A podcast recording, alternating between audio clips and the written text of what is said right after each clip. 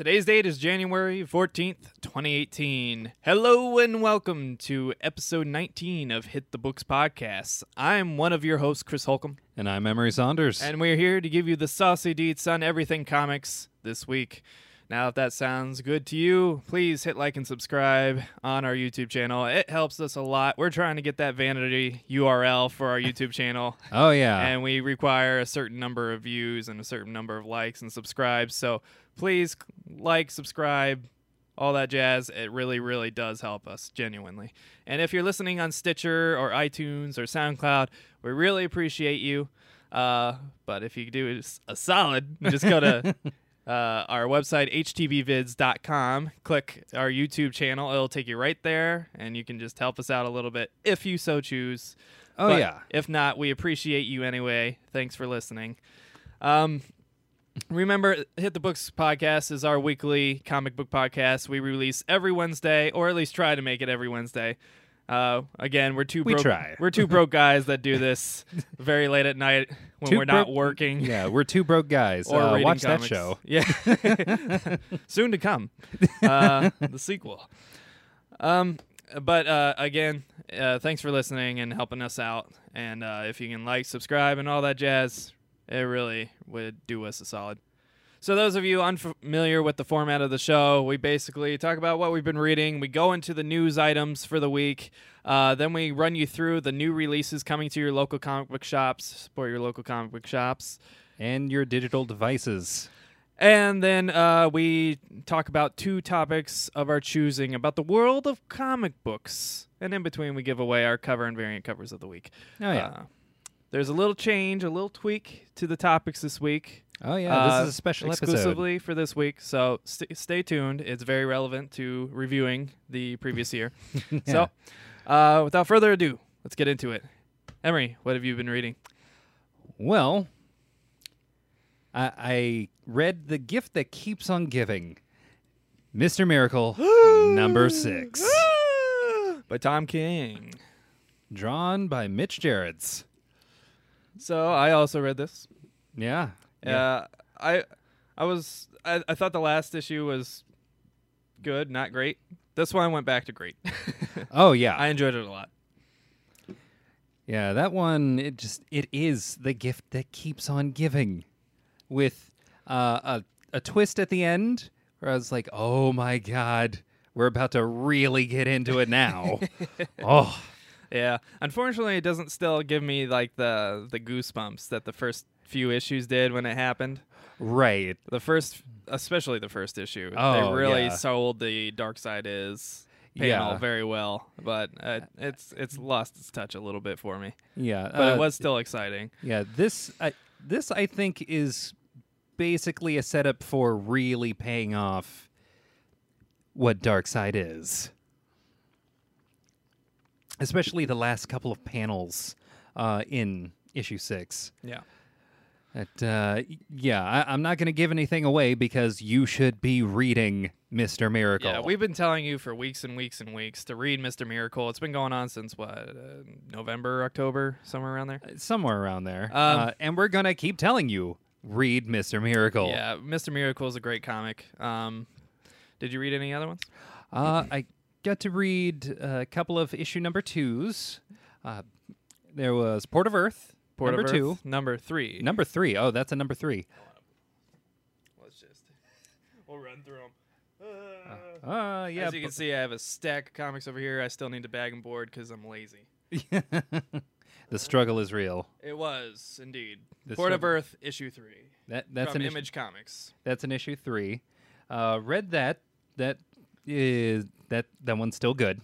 It's still good. Yeah, it picture uh, end of watch plus District Nine. Nine. Yeah. plus Men in Black. Y- up to a certain original point. one. Yeah. The first one.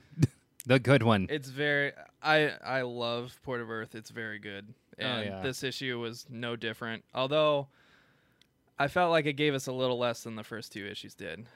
The first two Um, issues I thought like set up very well and this one was uh, it gave us some stuff but it was a little Yeah. I felt like it, the whole comic could have been wrapped up in like 3 pages.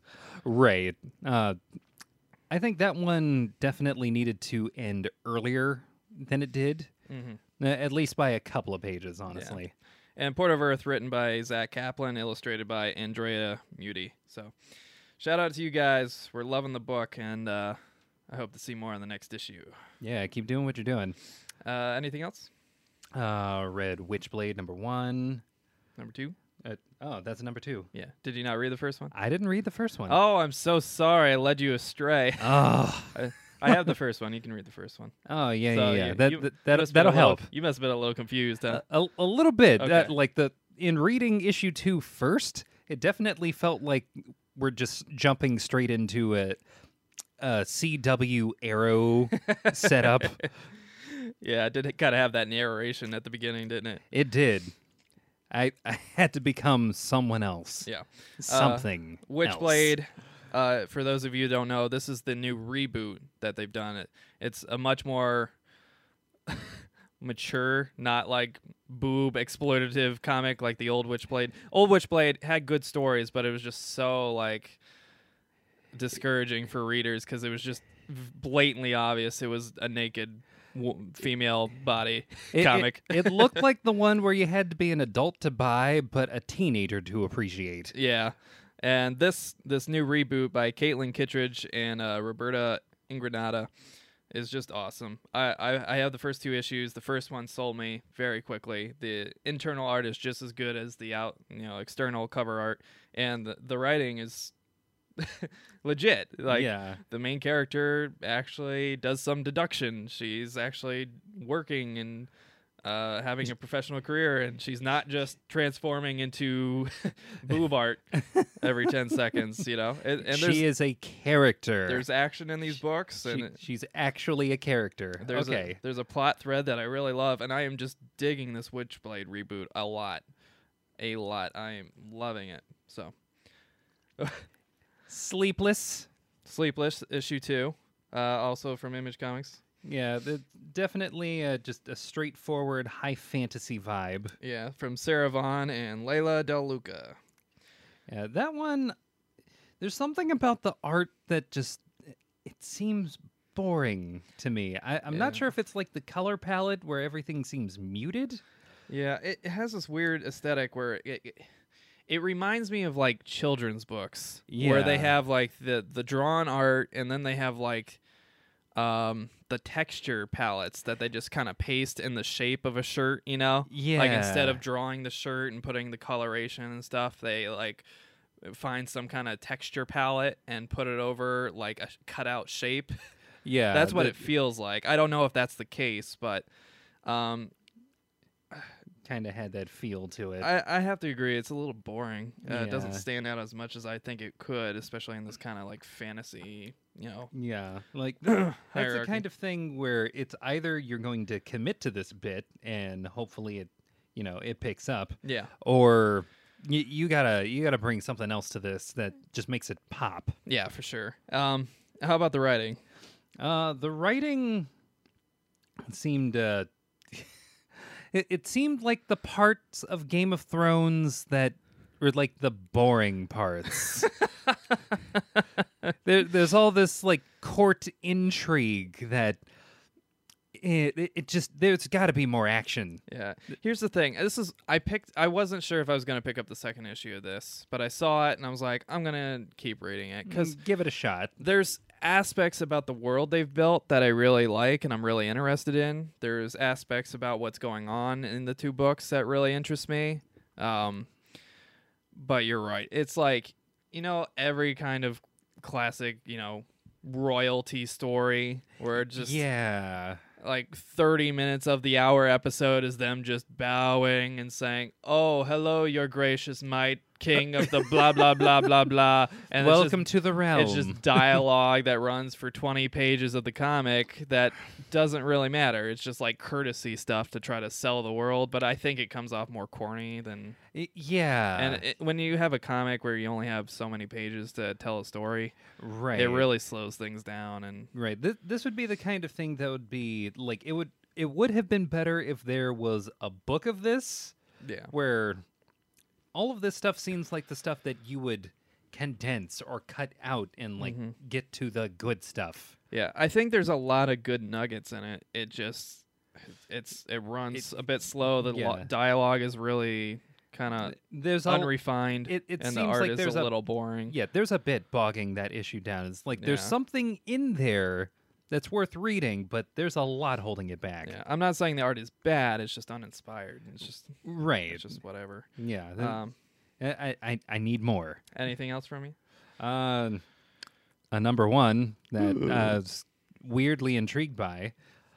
Old Man Hawkeye. I think this is the first like big Marvel title we've both read in a while. Y- yeah. I picked it up specifically because I liked the the uh, the cover art, and I did enjoy the original Old Man Logan Yeah. story.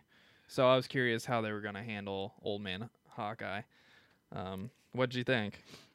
Uh This the, one. the story. Oh yeah. Um, the story, particularly, is I think what hooked me in this. Uh, the art style definitely seems like th- this is th- this is Marvel's art style currently. Yeah. Like e- everything's sharp, everything's like cut clean, Mm-hmm. fresh. We have uh, old man Hawkeye who kind of looks like he's Thor's dad, at least in the face. Yeah, Uh, I, but th- I feel like he just looks like um, almost exactly like the old Green Arrow from Frank Frank Oh. Miller's The Dark Knight Returns. yeah, yeah, yeah. That that's uh, quite the parallel to draw. Very similar. yeah. but um, the the thing the thing that draws me in is the story. yeah. and it's like as a, a hero ex hero at this point Mhm. uh, living in a land r- run by supervillains Yeah. and it, it's this is his story Yeah, I I really liked it. Um, I really liked the art in particular. I was really digging it because even though yes, it is the modern kind of Marvel clean look, it was Yeah. very refined. I think it was very. I think they were doing a very good job of trying to make a good first impression artistically. yeah Um, the story. There's a lot I liked about the story, and I, I the dialogue is second to none. They really nailed the dialogue in Yeah. a lot of places. Um, my problem arises where it's like a few things that were kind of inconsistent with my memory of what the old man Logan world was like. Specifically, when a certain character starts talking about school yeah and like normal everyday things that you would not expect in a kind of wasteland environment run by supervillains yeah that definitely gangs. brings into question like where is the world at this point like at what point before old man logan Yeah, happens It, it takes place this. before Old Man Logan, but it couldn't be that much before, based on the things that are happening right and the people that show up. Um, so yeah there, there's a lot of questions left to be answered in this one I've- which yeah, I, I mean it, it seems like they're they were doing quite a bit to just like serve the this is what hawkeye has had to deal with yeah. Um, but overall, I really liked it. Um, I just think there's some inconsistencies with like the prior material. Although I might be just not remembering it because I haven't read it since it came out. So oh yeah it's It- been it's been a while. it- that deserves a reread definitely uh, and then the the last book I got. Uh, I don't. Did you read this one? i did All right, Paradiso from Image, n- issue two. Um, the first issue you weren't too wild about. Uh, Uh, how'd you feel about the second issue? This one has me a little more intrigued than the first one. This Uh, one uh, written by Ram the Fifth and uh, illustrated by Devmalya Pramanik. Yeah, I, I think the thing that pulls me in a little more than last time, but not much, is the in in the first couple of pages, it further establishes the world. Yeah, it gives a little bit of context, which Right. is something that was lacking severely in the first issue. Oh, severely lacking, and uh, it's almost like they they knew that that was going to be an issue, and they further much much better established what the world was, what the world currently is, Yeah, and the way that this world works is like it definitely has like kind of similar to the old man uh, I'm going to call it the Old Man franchise. uh, it, it's uh, think it, further in the future. Marvel will start an old man universe. Uh, maybe. Although, don't do Old Man Hulk. No one needs that. what they did to the Hulk in that universe, uh, no. Um, but it has the same kind of vibe where it's in the future. It is like a darker, more jacked up time, and like it's survival. At the core of it, this is a story about survival. Yeah. Um, I kind of feel the opposite uh, about the second issue compared to the first issue. The first issue I really liked because they introduced some characters that I thought were really interesting. They introduced this kind of mystery that was interesting. Um, and I liked where it was going. This issue, I felt like there was more characters that were just not explained, just showing up in a place where they previously established that there weren't really people there Right. uh, which kind of was inconsistent with the first issue um, and the city called Paradiso. Um, the main character lost the thing that made the comic interesting in the first issue. At the very end, he gets kind of ambushed and things happen based on around this by very specific, very cool, in my opinion, characters. yeah. And then um, Quest for the future MacGuffin. there's things that's weird about the city, like um, almost supernatural. Although they kind of explain it, like Metal Gear Solid explains things with like nanobots and technology, science. That's why this weird supernatural thing happened. Science. Nanomachines. Yeah. So it's kind of that explanation. I, I was kind of like, oh, it's got to be the, the most convenient plot point ever. It's all Uh, tiny robots. So I wasn't wild about the second issue, unfortunately, even though I really did dig the first issue. So well, I am a fan of Metal Gear, so um, like, I, I, there's a lot when it comes to nanomachines that I will let slide. clearly. Uh, any other comics? Did we touch on everything? Uh, I think we did. All right. Uh, this week, unfortunately, we will not be featuring our "Did the content match the drapes?" segment. Um, last week, uh, we, we had Batman White Knight and uh, Phoenix, right? Yes. Am I wrong on there? Yeah, it was uh, Batman, White Knight, and uh, Phoenix Resurrection. I don't know why I'm asking because I can look this up very easily. But um, It's on our website. if if you don't know, uh, we just updated the website. Uh, to, I took an entire day to change some stuff. Um, basically, if you go to our website htbvids.com, you can actually click on the little listing on the top left corner, and you can go to covers of the week, and you can see every cover of the week we've done since the beginning of the show, and it's broken down by year. So 2017 is all listed, and then 2018 for the current year that's going on.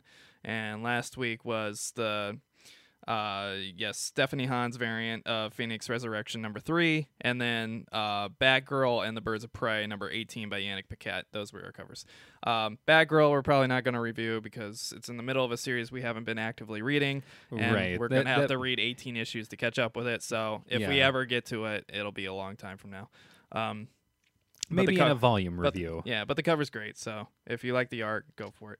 And then uh, Stephanie Hans, um, who sent out the uh, Phoenix Resurrection number three.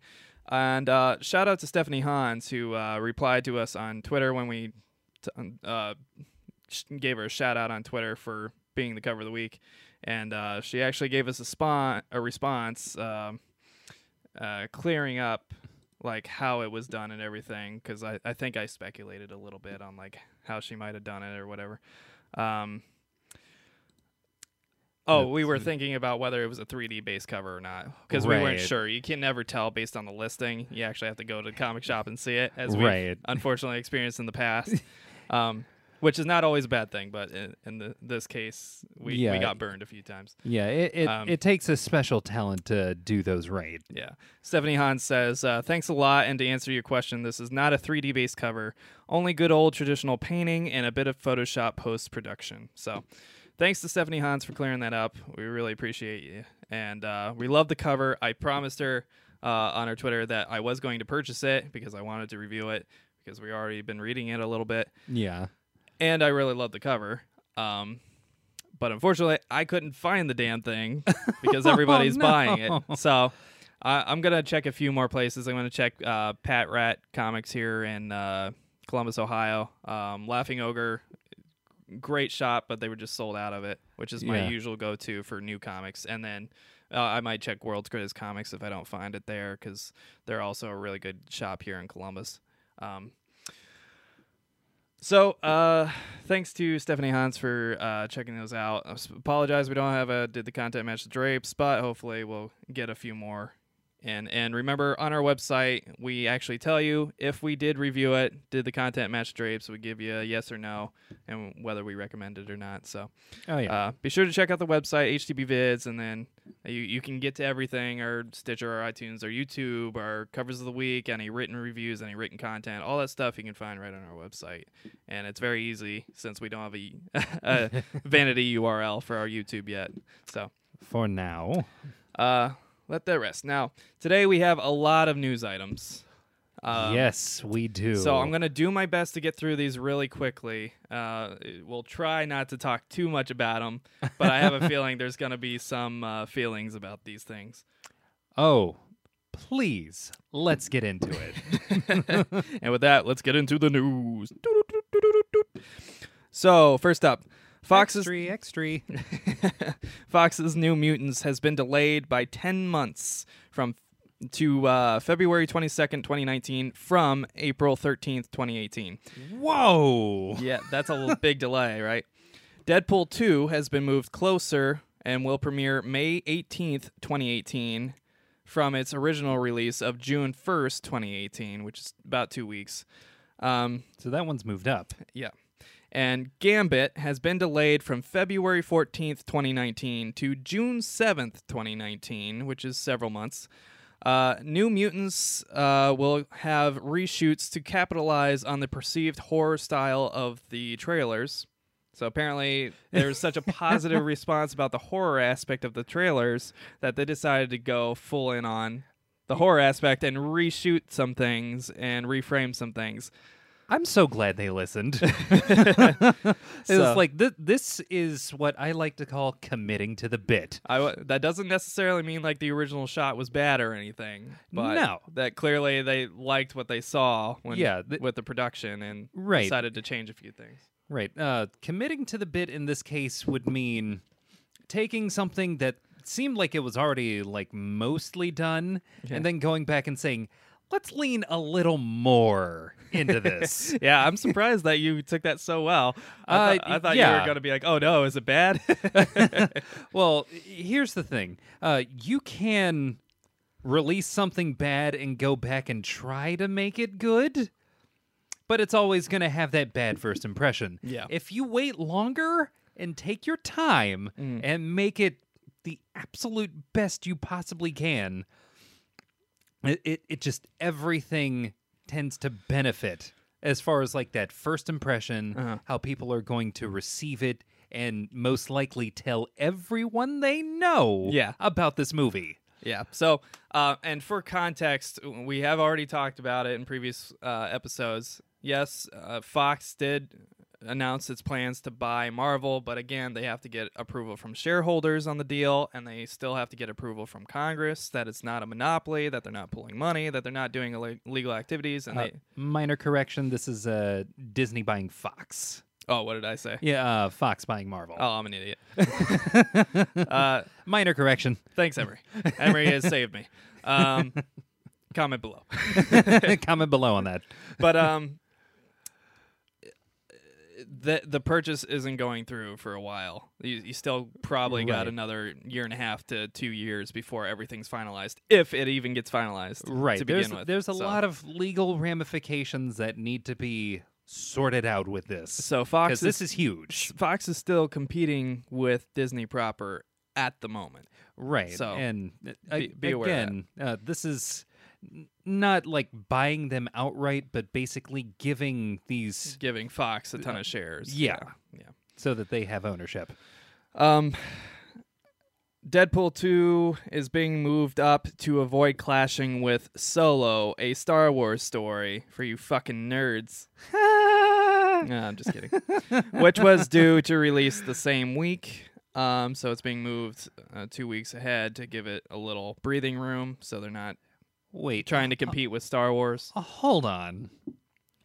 You mean to tell me we're getting a Star Wars movie in the summertime? Apparently, according to this report from CBR.com. So Uh, could we maybe uh wait? uh, Yeah. it's like I I know you might be rushing to we're not even sure if the Rian Johnson Star Wars movie is going to remain canon. right. Uh, I wonder what that petition's at right now. Yeah, about It's that. not good. Yeah, It's not good. also uh, I just I want them to go back and take more time with this one Yeah. and keep it so that we consistently And maybe have one- write all these stories if you're going to do a trilogy ahead of time. Y- and not- yeah Not, just pass the baton and hope the next guy doesn't screw it up. Y- yeah like maybe read these out loud and like get like a number of people to see like just the response And finally, uh, Gambit. The reason for the delay, most likely, is because Gambit has lost another director oh with the departure of Gore Verbinski. He is the third, following Doug Liman and Rupert Wyatt, to leave the project. oh my god So it keeps happening you shouldn't hedge your bets, buddy. I don't think Gambit is happening. oh They're just gonna keep del- delaying it and putting it in production hell, and eventually they're just gonna have to write it off the books. This is gonna be like the Final Fantasy of the movie industry. we're we're gonna work on this for like ten fucking years, even though it's only gonna look like we worked on it for two. Yeah. and we're we're gonna say like this is this is what we could do, and you know maybe we'll add more to it later. Yeah. Is- So sorry, Gambit Oh, fans. God, yeah, yeah, Um, yeah. it um, doesn't look like you're getting your uh, your Tatum movie. At least not in any near perceivable future. Uh, Uh, yeah, unless I- something very drastic happens because three directors dropping out and several three. different, you know, executives and people on the project dropping out. That's it's not a good sign for any project. No, no, God, what the hell is happening? So those ones I, w- I wanted to see your yeah, first y- reaction. Uh, so. y- you know what? y- you know what should happen? Let Channing Tatum fucking direct this bullshit. he wants it so goddamn bad. Why don't you just hire someone who's committed? Yeah, yeah. So we'll see. I Oh I don't think it's a great idea in the first place, but you know that's just me hating on the stereotype of what Tatum plays. You know, Uh, yeah, I mean, it's going to be difficult for people to not think of. Uh, although he is a Bayou guy. Yeah, it. I mean, Bayou, sure, but he's also been kind of a sometimes funny, but mostly uh, Chachi Magic Mike type. Yeah, he's been like, playing the big, beautiful like dummy. uh, like ha- how many times can we get him to take off his shirt? And occasionally, in the case of Kingsman Gold Circle, get him to sound Southern. Uh, next up, Brian Bendis, as we discussed, uh, left Marvel and went to DC. Last week we talked about what his last issues with Marvel will be. right. This week, we're talking about his first issue with DC, which will be Action Comics number 1000, the supersized issue that will be released to commemorate a thousand issues of Action Comics. Probably more, but I don't think they counted the new 52 numbering or the renumberings they've done several times, which is, I think, dumb to begin with because it confuses new potential fans. It confuses everyone. Nobody knows where the hell to start because the numbers are in the 900s and stuff. Y- yeah. I think redoing it every time you have a new writing group or whatever or, or new universe is perfectly fine. But that's just that's just my Yeah, yeah. personal preference. Um, uh, it will be a large issue commemorating the thousand issues, as I said, of Action Comics and celebrating with various writers and characters. The story will be isolated for the issue, and Brian Bendis will be one of the writers on it. Uh, expect it in April. Bendis's Superman. That's what everyone's going to think of this. Yeah, although I suspect he, the Superman won't be his first major project, based on what uh, Scott Snyder has been saying for the past few years. Oh, let me guess. They're going to have him write for Batman. I would not be surprised. That's what I'm saying. um, next up, DC and WB have announced it is restructuring in an effort to streamline production for the DC EU movies. Haha. Because Because that's what we need. We need to churn these out faster. Oh no! I'll go on. they have decided to point the finger at the advertising uh, group for the failure of Justice League, with an insider blaming the quote lack of Superman in promotional material. What? Are you fucking high? it did bad because the movies preceding it were bad. If there wasn't so much expensive equipment on this table, I'd flip it. what the actual fuck? Coke are these fucking executives doing at WB? What? What the actual fuck? I feel like every time they go to a press conference, it's just taking a bump off their pinky nail and going, "Oh, well, you know what? It's not our fault, really. You know, people want to blame the bad CG and the really bad writing and the drastic change in direction. Um, but, uh, uh, sorry, uh, but you know what? I th- I think they just I I think it was really the promotional staff. They just didn't put enough extra shit in the promotions. They didn't show the, you know, Superman, you know, minus the mustache. All right. Yeah, we get the joke, okay? But we're professionals at WB. and you know what? I'm sick of being criticized. That's how I picture every interview. It's more like. you want us to take our time with these? Fuck you. Oh, God. we need to make money. It's so stupid. Please stop. Please just stop where you're at. The, the oh. actors are trying to jump off the ship. The production staff are jumping off the ship. The directors are leaving. just stop. Just restart. It's not that hard. This is how you know everyone is trying to jump ship.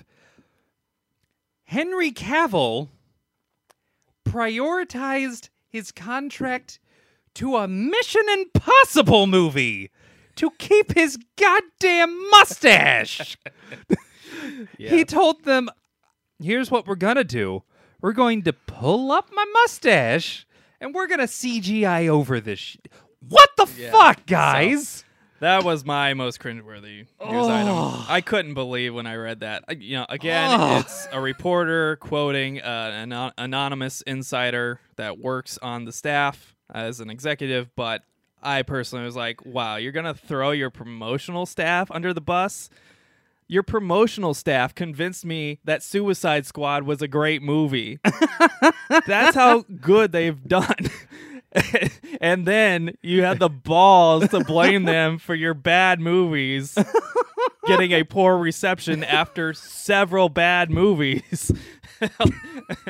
it's just oh, so it's so cringeworthy. Oh. Oh, they're so incompetent. I can't believe it, man. At Uh, least their comics are good. Next up, Sony has just released an extremely cringeworthy promotional video of their own for Venom.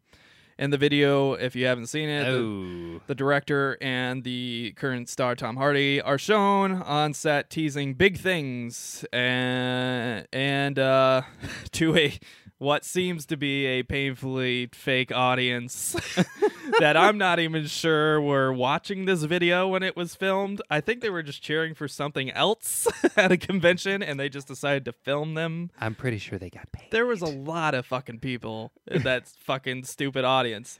And you know to what they watch show a us? video about how they couldn't make it, uh, which I, I understand. I do. I really do. Uh, like when it comes to like setting up visits and conventions, sometimes these famous actors who have to fly get logged or held back because of you know weather and you know weather's been kind of a thing this year Yeah. um with that being said Even I the- don't know why they didn't, you know, I thought were wait gonna- a little bit. I thought they were going to show a trailer or something significant. You know what they showed us? They showed us still shots, a handful of still shots, one with Tom Hardy in a Venom shirt and like um the fucking list of his reporting notes and I was like that's it? That's the big reveal? Th- That's what this giant crowd is cheering for, and why we're cheering Venom, Venom. I'm like, what? it just seems so artificial and so cringeworthy. If I was paid to be in that crowd, I still would have been the one guy who said, "What the fuck?" I expected something, but apparently we could have waited. we got a little, till you had we something. We got a little bit of a synopsis of what they're going for. Apparently, uh, Eddie Brock is going to be like a disgraced journalist or something that's been investigating some specific thing, and Which it is- somehow gets infected with the symbiote. promising. Yeah. So It, it's promising that they're at least keeping him a journalist, and that they are committed to doing Venom right. I guess. not Topher Grace, Ugh. fresh out of his dad's basement. I think I threw up in my mouth a little bit. uh, I'm sorry. That that we can never go back. So uh, take that for what it is. If you're excited about it, I'm not really excited about it, but as long as the property is in Sony's hands, I'm just like, okay, whatever. You know. Uh, Um, yeah.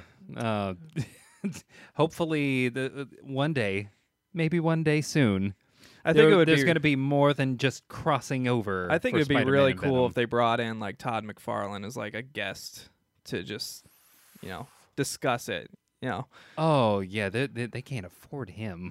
of course let- Todd McFarlane's busy with his Spawn movie that he's directing himself. So, uh, yeah, one day. um, next up, Constantine is back. Oh shit, boy! Sort of. What the? Oh come on! Constantine is returning to television via an animated CW Seed show featuring a dark and quote adult oriented uh, Constantine. Matt Ryan will be reprising his role as the voice actor and will it will be a continuation of the NBC show. He's also making a cameo appearance on an upcoming episode of DC's Legend of Tomorrow.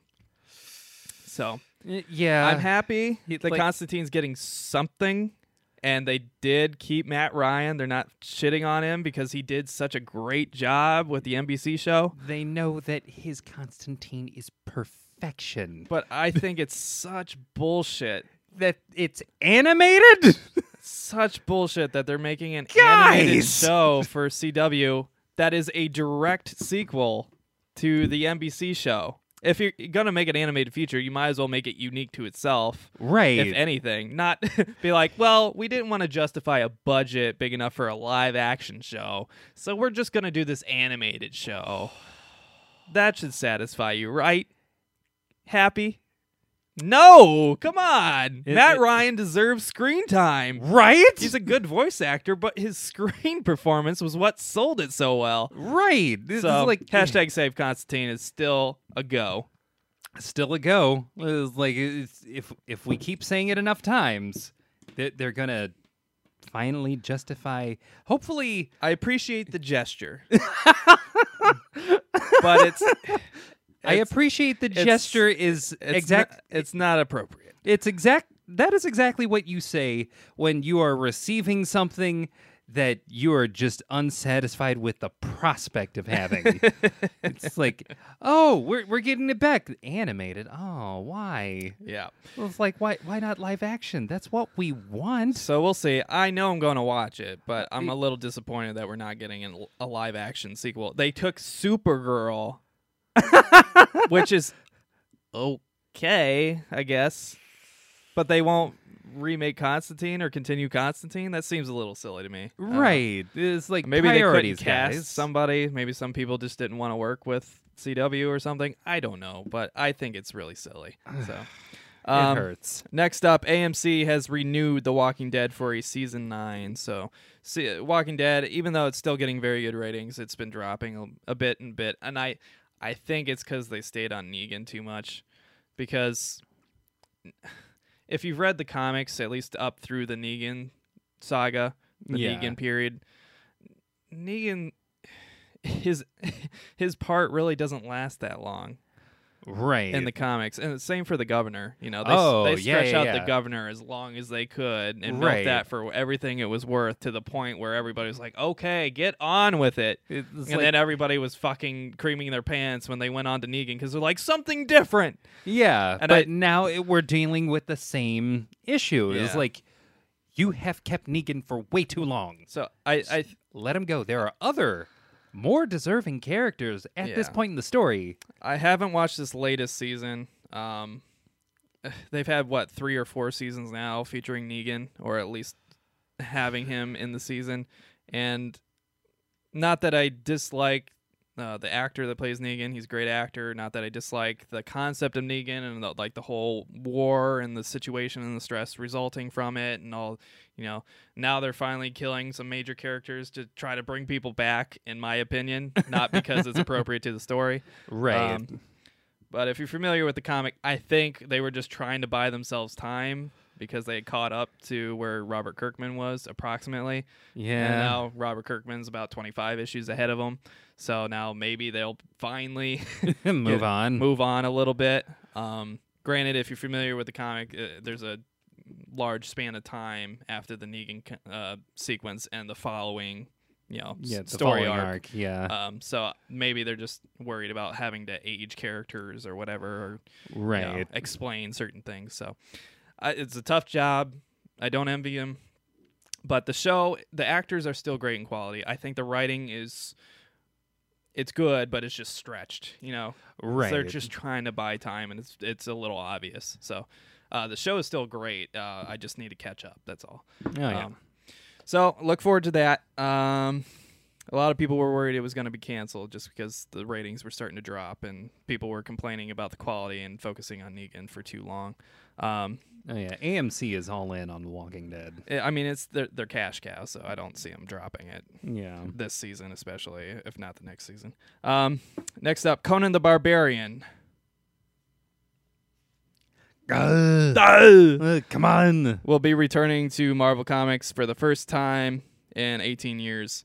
Uh, Dark Horse previously owned it up until about 2003, uh, the printing rights, and has been used recently by DC Comics for a crossover with Wonder Woman, which we talk about every once in a while. Um, But it goes back to Marvel. but it is going back to Marvel, and the first comic is expected to go to print in early 2019. So if you're a Conan the Barbarian fan, look forward to that. I I don't know anybody who gives a shit personally. I have never met a single Conan the Barbarian fan. I've met plenty of Arnold fans that like Arnold as the Barbarian, but I don't know any Barbarian fans themselves. I feel like what is best in life? To crush your enemies, see them driven before you, and to hear the lamentations of the women. I, I think it's just a little outdated. That's all. I think it was a uh, very 80s thing. I, I mean, it, it's hard not to see that as outdated because, again, it's high fantasy. Yeah. It's like classic high fantasy. But it, it's not just like high fantasy. It's like rape and pillage women high fantasy that's not really appropriate for the uh, modern era and is just kind of like some little boy's power fantasy or something, you know, Oh, his I- little wet dream fantasy. I, I mean, you're not wrong. Yeah, I just think it's a little outdated for the present day, and that's why I think the Wonder Woman Conan the Barbarian crossover is a little silly. But I, Yeah, I haven't read it. Totally judging a book by its cover. Yeah, th- like anyone who it heavy metal that that one's actually French. Not technically, it started out as metal hurlant, but heavy metal, uh, specifically the animation, uh, definitely the the way like that type of setting and making it kind of egalitarian in their barbaricness is probably the way that that comic should go in the in the modern age. Yeah. Um, next up, Wonder Woman has won the Critics' Choice Award for Best Action Film of 2017. It was the only award they won the night. However, um uh, Gal Gadot also received a hashtag See Her award for her role in challenging stereotypes in the world, and I'm pretty sure they just made that up. So, congratulations to Gal Gadot. Wait, and the Wonder Woman. I, Wonder Woman. We we've talked about it. You can watch our review. We liked Wonder Woman, but it was not like a great movie. It was very good for the first two acts, and then all logic went out the door It- in the third act. It kind of fell apart. That movie fell apart. yeah, there's one critical plot point at the end. If you, all right, spoilers. You should have seen it by now. Wait, Yeah. wait like five seconds, and then the spoiler would be over. Yeah. Um, but at the end, they negate all the cool messages they could have had when they make the magical veil of killing Ares remove the will of the soldiers to fight, like a haze had been washed from their eyes. Is I the- thought that was goofy. I thought it would have been so much more dynamic if they were like, I thought humans, that was offensive. humans are good, they're bad, they're everything in between, and right. it's it's not necessarily them that's bad or this magical being that's bad. It's how they're steered. You know, it's how people allow themselves to be controlled and how, Right. Th- There, It's- there should have been a message of war being more complicated than blaming it on a god. And that's exactly what I thought when they killed the guy. She killed the guy, the original general, Right. uh, or whatever. I forget his name. Uh, the fucking guy. um, Ludendorff. Yeah, that that whole third act was the one who didn't notice the sword he was holding on the back of her, her dress. Um, Uh, yeah, But, God, um, that was silly. uh, I thought they they killed him, and she saw that oh, they're still fighting. There's still war in the world. There's still strife in the world. What what's wrong? What did I do wrong? And she like doesn't, I- she can't understand. And then she remembers like um, uh, Chris Pine's character. I, don't know why I can't remember his name. Steve Trevor. Steve Trevor, thank you. I'm the DC guy, and I can't remember his goddamn name. Um, but Steve Trevor telling her that you know the world's more complicated than that, and then remembering like her conversation with the Native American uh, uh, party member who uh, told her, you know, oh, Steve Trevor's people did that to my people, you know. Yeah. And she's like, but Steve Trevor's the good guy. How how could they do such evil? You know, blah blah blah. Right. Because she's learning that the world isn't just black and white, good and evil. There- Right. there's so many layers of gray that Right. For the first two the acts, yeah. that is the point. And- learning that the world is more complicated. Yeah. And I thought the direction they were going is, is she defeats Ares or whatever, and she she learns that she has to be the one of the figures trying to direct things in the right direction, being a role model as Gal Gadot is. you know, Right. trying to be a role model for the world of man to help them guide them in a peaceful direction and to not fight over things and to you know fight the evils that try to steer them in a in a direction that would lead to war and lead to pettiness and greed and you know all those sorts of things they could have sent a really cool message about warfare and you know the state of humanity but they threw it all in the trash when the the soldiers the germans get up and they're just like oh oh i don't want to fight anymore. And i'm like really? Steve trevor just blew himself up. What the fuck?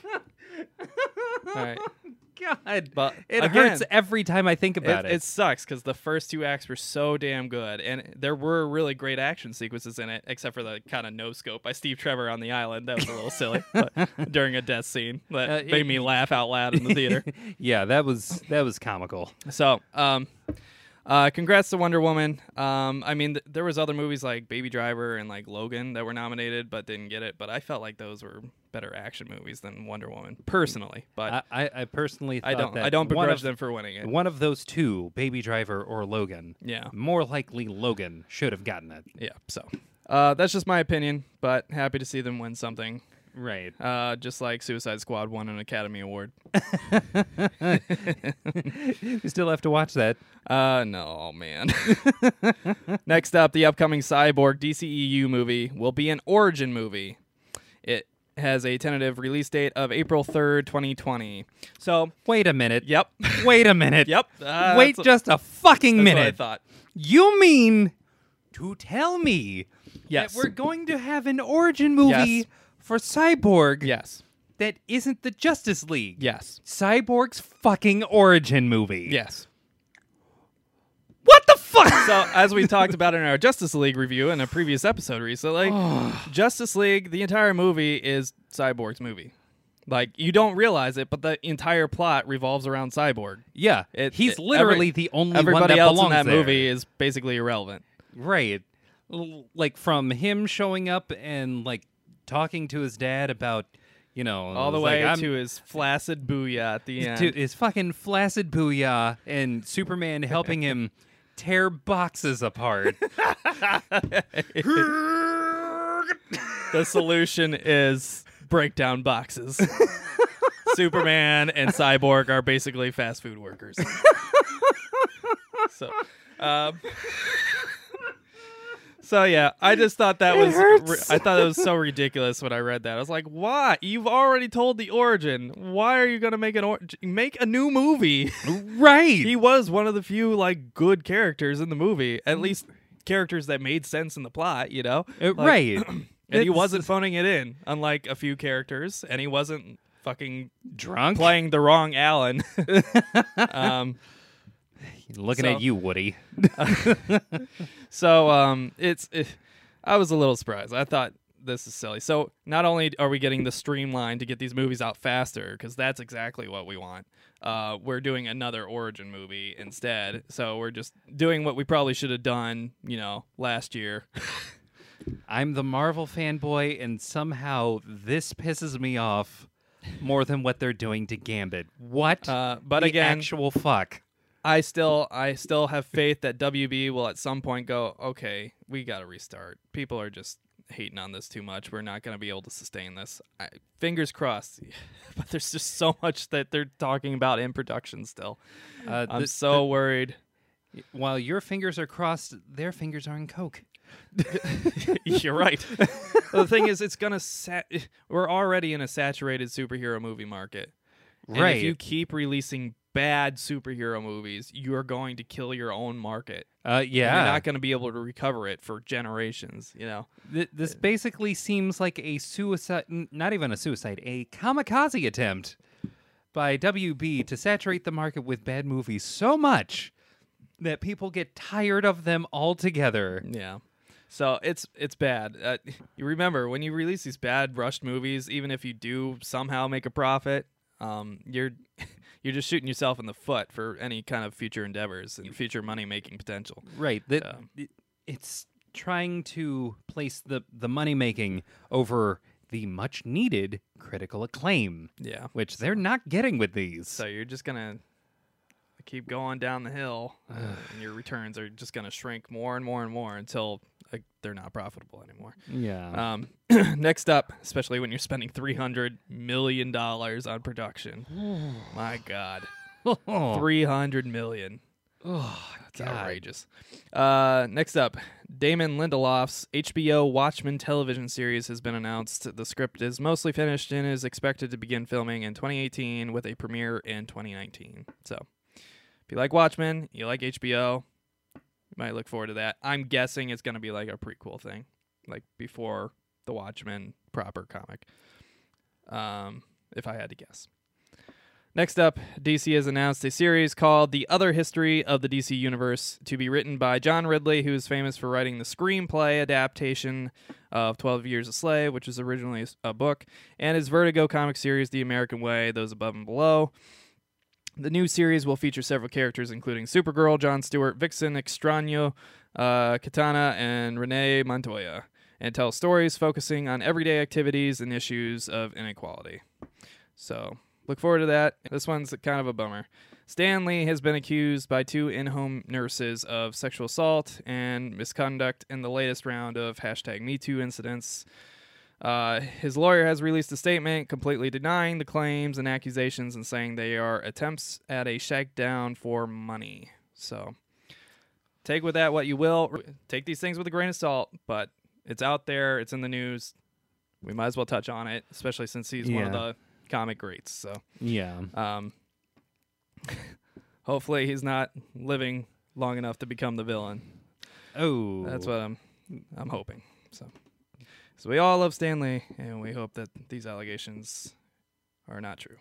Um, next up, a Kitty Pryde movie is currently in production, and well, pre-production, I should say, with Deadpool director Tim Miller tied to the project. So, if you like Kitty Pryde, Why?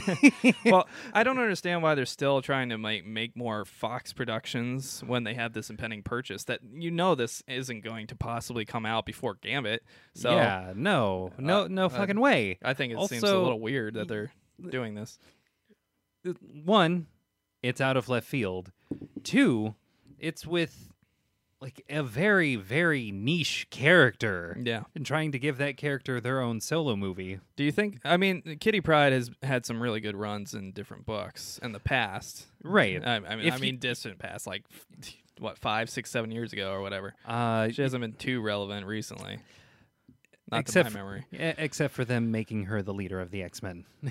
Oh, is she the leader right now? yeah. Wow, I didn't even know. She's currently the leader. Okay. Um, which might be what Tim Miller is banking on. okay. Uh, I wonder. Uh, do you think they'll use the X three Kitty Pryde? oh, well, here's the thing with that. Uh, the the X3 Kitty Pryde was the same Kitty Pryde that they used in Days of Future Past. Uh, Oh yeah, I completely forgot that was her. yeah. For some Uh, reason, I most people was- did. I thought it was Rogue doing that. Yeah. Yeah. Uh, th- well, actually, in the extended cut, she does do it for like the back half of the movie, Oh, okay. but we cut that. As Uh, we probably should have. right. Uh, th- the biggest issue here is one, there was already an opportunity to make a Kitty Pryde focused movie, and that was Days of Future Past. Yeah. That should have been her movie. But since we have Hugh Jackman, we're going to ride that train until the fucking wheels fall off. Yeah. And I get it. I do. I still like that movie, even though it shouldn't have been his. Um, the other issue becomes could you, because I know I can't, could you name any relatively famous story arcs where Kitty Pryde is the focus? Your answer is no. My answer is no. and don't get me wrong, Kitty Pryde is a great character on a team. Mhm. Putting her by herself, there's potential, but her her powers are so specific that it it I don't know how they're going to do it or how they're going to do it in a way that makes sense. Yeah. I think it'll be a- marketable. It'll be a little di- difficult to translate that to the big screen. And like, like you said, every- in a marketable way. Yeah, Especially with this impending purchase, it just seems a little yeah, out of left field. Yeah, and like her power is to phase through walls. The only way to make her any kind of like exciting or any kind of combat viable Mhm. is if they make a deep cut and access the other side of her power, which apparently we've turned the whole uh, phasing through walls into she's like the vision now, where she can go either super dense or super. What's the opposite of dense? Not dense. Not dense. yeah, that. Airy.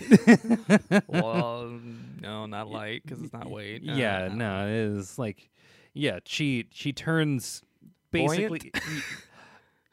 whatever the fuck that word is. I know I'm going to look it up later, but whatever the fuck that word is, she can go from that to super dense, which could put her up there with like some of the like stronger or more like indestructible people, but you don't do that with Kitty Pryde. Kitty Pryde, she faces through walls. That is the power that you lean into because that is what she's been. Mhm. I, it, it, it doesn't make sense to me. We'll It- see. We'll see. But then again, they've also been talking about James Franco doing a solo multiple man. So we'll see what happens. Yeah, that's another one I wouldn't expect, but who knows? Could uh, work out. Yeah, out of nowhere Could we have pleasantly surprised. we, we have the movie idea where we just have an excuse for James Franco to act with James Franco, James Franco, James Franco, and oh yeah, I forgot James fucking Franco. Uh, I what I want is like the Fox Universe Quicksilver. I want him to have some kind of movie where he's like trying to find Magneto or, or something, like learn about his dad or something, and he, he's trying to track him down. and He goes on this big adventure with like you know various X Men and mutants and stuff along the way. Yeah, I think you can make like a really like fun, humorous movie with cool effects. You know, based on what they did with him in Days of Future Past. that brings up another issue.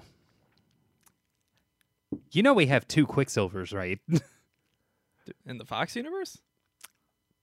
Just in No. Marvel. we we have one in Marvel, Yeah. one in Fox. Well, one's dead. So, spoilers for a five-year-old movie. yeah, spoiler alert. Not a good one either. it was so boring. Who thought Ultron would be so boring? Uh, he had potential, but uh, they did it wrong. Yeah. So, uh, that's what I would want, but that's just me. Yeah. Uh, next up, our final news item is sales numbers for December. Um, DC led sales for the month by a narrow margin. However, all comic sales saw a 10% drop year over year for the first time since 2011. And I suspect a lot of that comes with Marvel narratively being kind of weak and uh, yeah. an oversaturation of variants across the board. It's just- yeah. the variant covers are just I don't know how they're selling them because a lot of them are just so boring or awful and just exploitative. Um, I Yeah. love variants when they're done for a reason, when they're done well, when they're bringing in a guest artist to do something you know special with like, the character or the story or whatever else. But that's When- doesn't seem to be usually the case anymore. Yeah. especially for the big companies, which is kind of a bummer. It's like I can understand giving number ones variants, hmm but when you give like up to like five variants for each fucking issue, Yeah, it's just it's especially too much. especially when one is a blank cover. One is a literally a blank cover, and then one is like a s- silly like headshot profile. it's just, and then you got like maybe one good one, and then maybe like two or three like 3D gimmicky ones or something. Then it's just.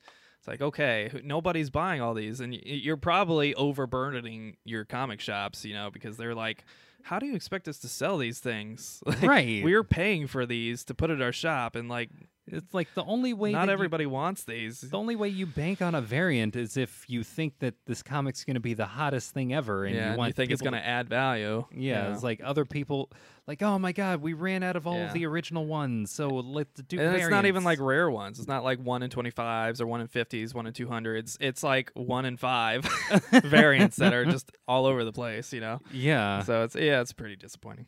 Uh, here's the list of the top ten for the month of December. Number one, Doomsday Clock. Number two, from DC. Number two, Dark Nights Metal. Number four, from DC. Phoenix Resurrection: The Return of Jean Grey. Number one, from Marvel. Number four was Batman. Number thirty-six. Number five was Batman. Number thirty-seven. Wonder what sells. hey, I wonder. Number six was Batman. White Knight. Number three. Number seven was Ama- Amazing Spider-Man cross Venom, Venom Inc. Alpha. Number one. God damn, that's a long title. from Marvel. We have number eight was Marvel Two in One. Number one. Uh, number nine was uh, from DC Hawkman Found. Number one, which is kind of surprising. Was there a Um, Hawkman lost? apparently? I haven't been reading the metal stuff, so I don't know. Uh, Uh, I need to catch up on all that nonsense after Rebirth. Rebirth just left such a sour taste in my mouth. I just couldn't. I don't know. also, I had to, I had to take a break from DC proper, so I've just been reading the side stuff for. yeah. Also, uh, DC, if you're listening or watching, uh, if you don't have Hawkman lost, I could totally come up with a brilliant idea for that. Ah, like where where'd the Birdman go? Michael Keaton. Uh, and number 10, rounding out the list, is Amazing Spider Man number 792 from Marvel. So those are your top 10. Seems pretty, I think, 5 and 5 for DC and Marvel, right? One, two, three, four, five. Okay, 6 DC and 4 Marvel, with Batman being the lead party for a lot of it. um, surprise, Uh, it- surprise. it- It, was the same as last month. That's less Marvel DC and more like Batman. Last and month we had DC. we had six bat related characters, if not Batman himself, on the Oh. top ten list. So God, yeah, every time. surprise, surprise, and we wonder why they shove bat characters and create keep creating more bat characters as if we didn't have enough. Right. It's like a fucking zoo. Ugh. It's But- not a zoo. It's a it's an actual fucking bat cave. that's where that's where DC wants to put us. They want to put us in the fucking bat cave. Yeah. So Oh. that that rounds out your top 10 for the month if you're into sales statistics. Pretty cool. Kind of sad that the sales have dropped a little bit, but remember last year at this time they were having the big rebirth event and Marvel was getting over the Secret Wars and they had the fucking Hail Hydra Captain America thing going on and so Uh, There, there it's was, understandable. There, there was a lot There- of shit going on. There's a lot of big events. and They Oh. tried to make events at the end of this year, but I don't think the events had as much weight to them. Yeah. So they didn't really sell too much. Although I expect next year we'll probably see an increase because of Doomsday Clock and stuff like that. So Yeah. uh, if I had to guess, and that, my friends, is the news. Whew. My God. Yep. Well, we finally come to that magic moment. What do you think, Bob? Uh, well, since Bob's not going to say it, I will. what comics are we hitting up this week? Well, Emery, I thought you'd never ask. First up, for the new releases coming to your local comic book shops on Wednesday, January 17th, 2018. And remember, we get these all from freshcomics.us, which is an awesome resource if you want to know what the new comics are going to be or what was previously in shops and what is going to be in shops. Freshcomics.us. If you don't remember the link, remember just go to our website, htbvids.com, and you can click on the big button that says see the new comics for this week, and it takes you directly to freshcomics.us. So it's right on the homepage. Uh, first up, from DC Comics, we have Aquaman, number 32. We have Aquaman. Batman, number 39. We have Batman Cross Teenage Mutant Ninja Turtles 2, number 3. Cowabunga. it's the second one. Double, triple, cow- cowabunga. Uh, we have Batwoman, number 11. Sh- Shout. Shout out to DC this week because there's a lot of really good covers and variant covers. Unfortunately, I can't show all the variant covers that don't win the award this week, but there is some really good covers. And Batman number 39 has a really good cover, and uh, Batwoman number 11 has a really good cover. And there's really good variants for Batman number 39. Like just really high quality covers this week. It was a really strong week for DC's covers. Um, so Batman Woman number 11. Next up, we have Bombshells United number 10. We have the uh, the new uh, new age of DC heroes where they're adding more new diverse characters. Yes. So I'll be picking this up because I applaud when they instead of ripping off old characters or changing the color slash sex slash orientation of currently existing characters and just putting the costume on them or something. They're making new, new char- quality Oh my characters. God, with- yes. with their own world, their own powers, etc. Please. So, because of this, I am buying all of these comics, at least the first and second issues, at least. Marvel, take notes. So, uh, Damage number one is the new one. Um, next up, and if you want to see what these are, just check out the previous episode. We went through all the new ones that are coming. Um, next up, Future Quest presents number six Space Ghost Coast to Coast. We need a Brak comic. uh, next up, Green Lanterns, number 39. Yes, plural. We have Harley Quinn, number 35. We have Injustice 2, number 18. We have Justice League, number 37. We have Nightwing, number 37. Not getting fucked up on the cover this week. hey. Yeah. Uh, we have Super Sons, Sons of Tomorrow, number 12. We have Superman, number 39. We have Trinity, number 17, which I have.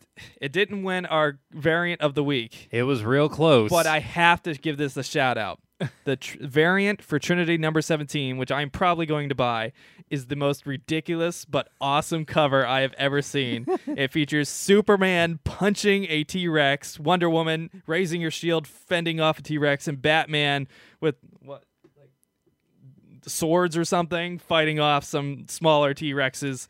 Meanwhile, the long neck dinosaurs that they would happily eat are in the background just watching and spectating.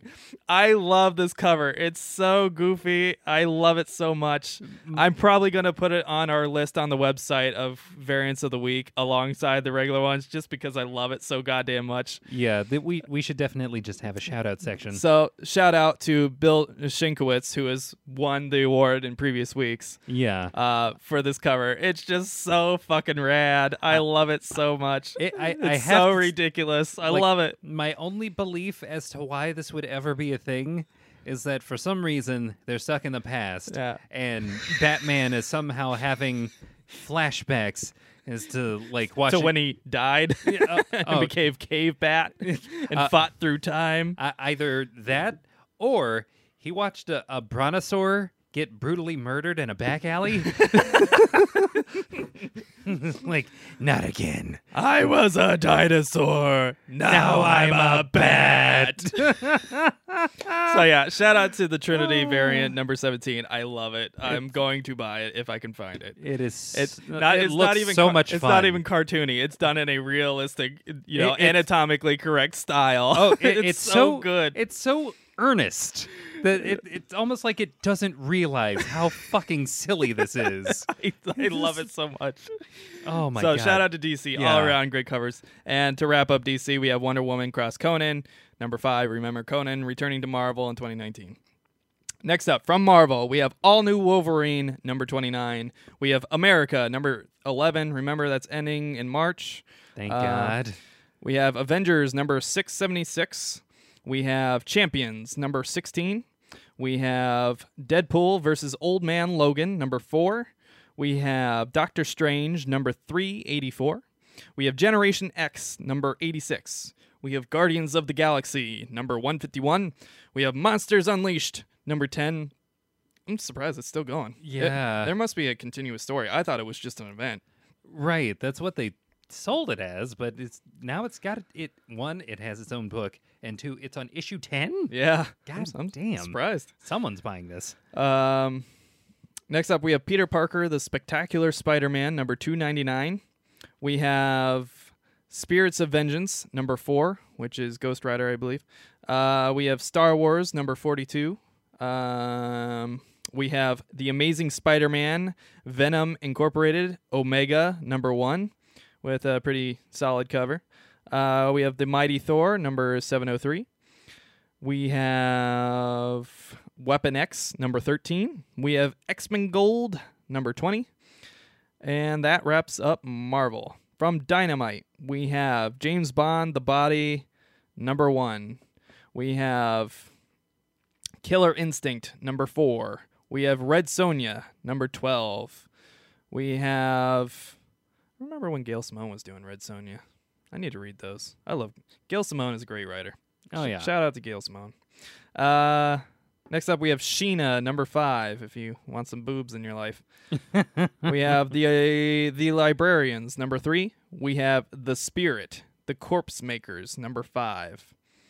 From Boom Studios, we have Adventure Time Comics, number nineteen. We have Fence, number three, which is has been consistently making crossing swords references. Uh, I haven't read it, but I have some assumptions. Some very easily made assumptions. I think the artist is a fan of innuendo. there, there's three of them on the cover this time. Oh yeah.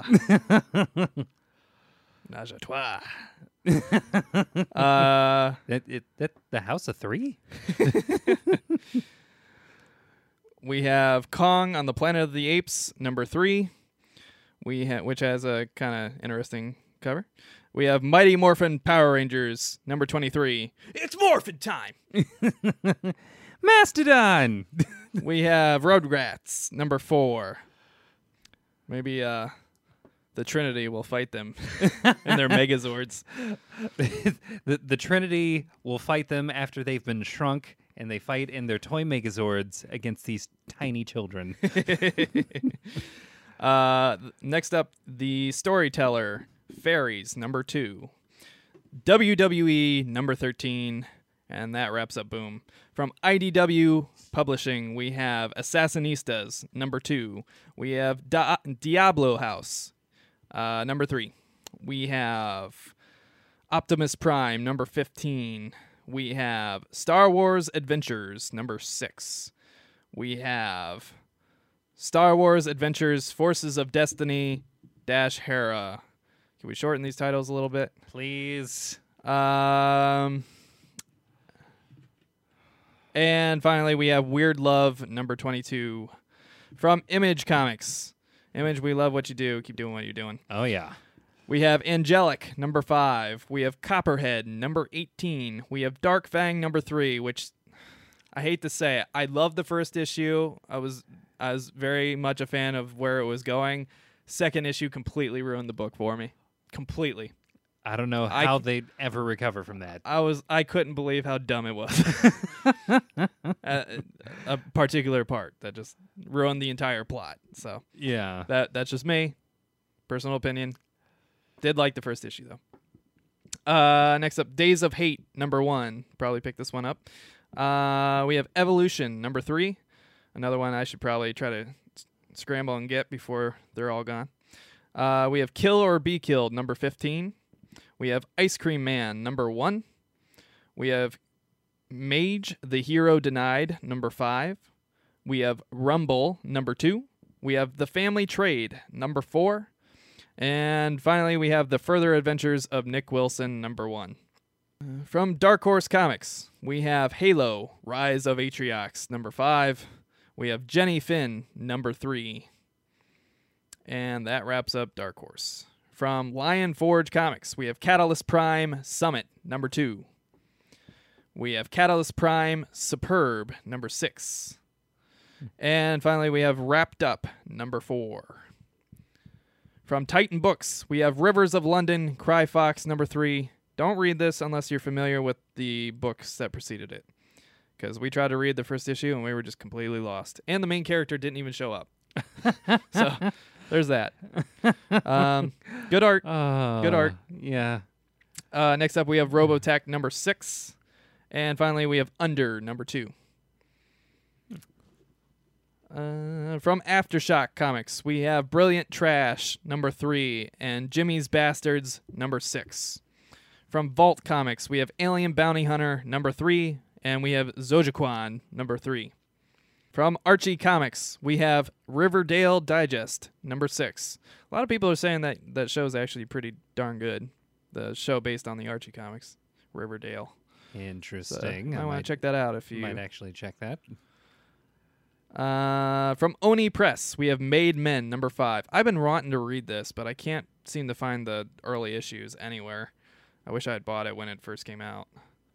And that is everything coming to your local comic book shops Please support your local comic book shops. and digital devices this week. Now it's time to hand out the prestigious, nay, life changing award of cover and variant cover of the week. Oh boy. First up for our cover of the week. Now, before I say this, really strong week for DC. Mm. Both, spoiler alert, both of the covers are from DC. Yeah, I'm it's the like they're fighting for the title I right self-admitted DC fanboy. He's the Emery is obviously the Marvel fanboy. Clearly. I verified with Emery to make sure that the choices were as solid as I thought they were.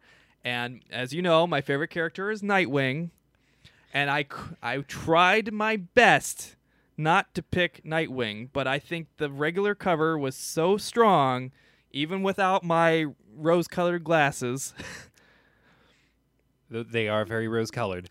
But uh, I will corroborate no other company this week has been as solid as DC with Yeah. their cover art. It and was- my God, did DC like w- we had shout outs for DC that didn't make the cut, but none of the shout outs that we have are for like any other company. yeah. The other Because companies were a little weak this Th- Yeah, they they, they just- haven't been stacking up. Just- it was so random that usually when we get good covers, they all come from all the companies in one week, and then the next week is like really kind of dry. right. But this week, just DC loaded up, and everybody else was just kind of eh, Yeah. gen- uh, well, generic stuff. Well, Image has the luxury of being able to just rely on the fact that they're the third party company. They're, each of those issues is going to have a dedicated fan base, no Yeah. matter what they have on the cover. Yeah. Marvel is kind of drunk off of their own power and hasn't really been putting in the the time that DC has been putting in on their comics. Yeah. Now, I don't want to belittle the artists and writers that work at Marvel because they they they work hard. They put out great stuff. They're you know they're hardworking creators.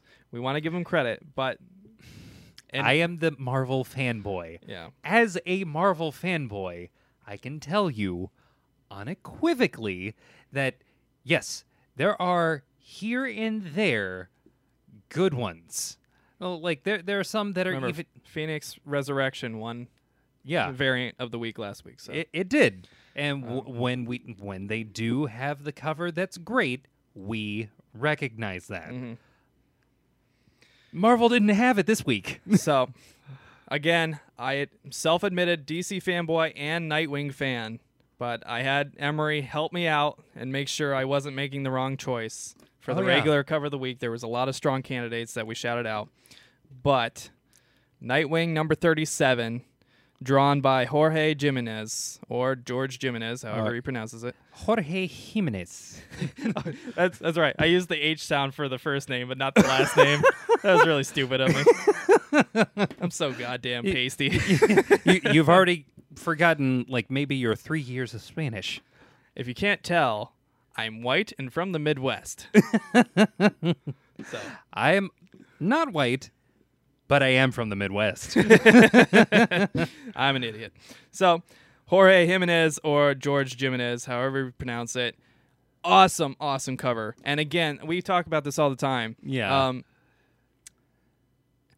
for one, it's the first thing you see in a comic shop, especially if you're a new fan coming in, just trying to browse and see what's good. yeah, th- This, is- comic stands out. It pops with the way he used the color and the orientation of the characters. And I'm sure once they add the new format that DC has had with the redesign, I love the redesign Yeah. so much. I still wish they put the barcode on the back, but the redesign overall is great. Uh, Um, it take some notes, DC, from the uh, what you guys are doing with Doomsday Clock.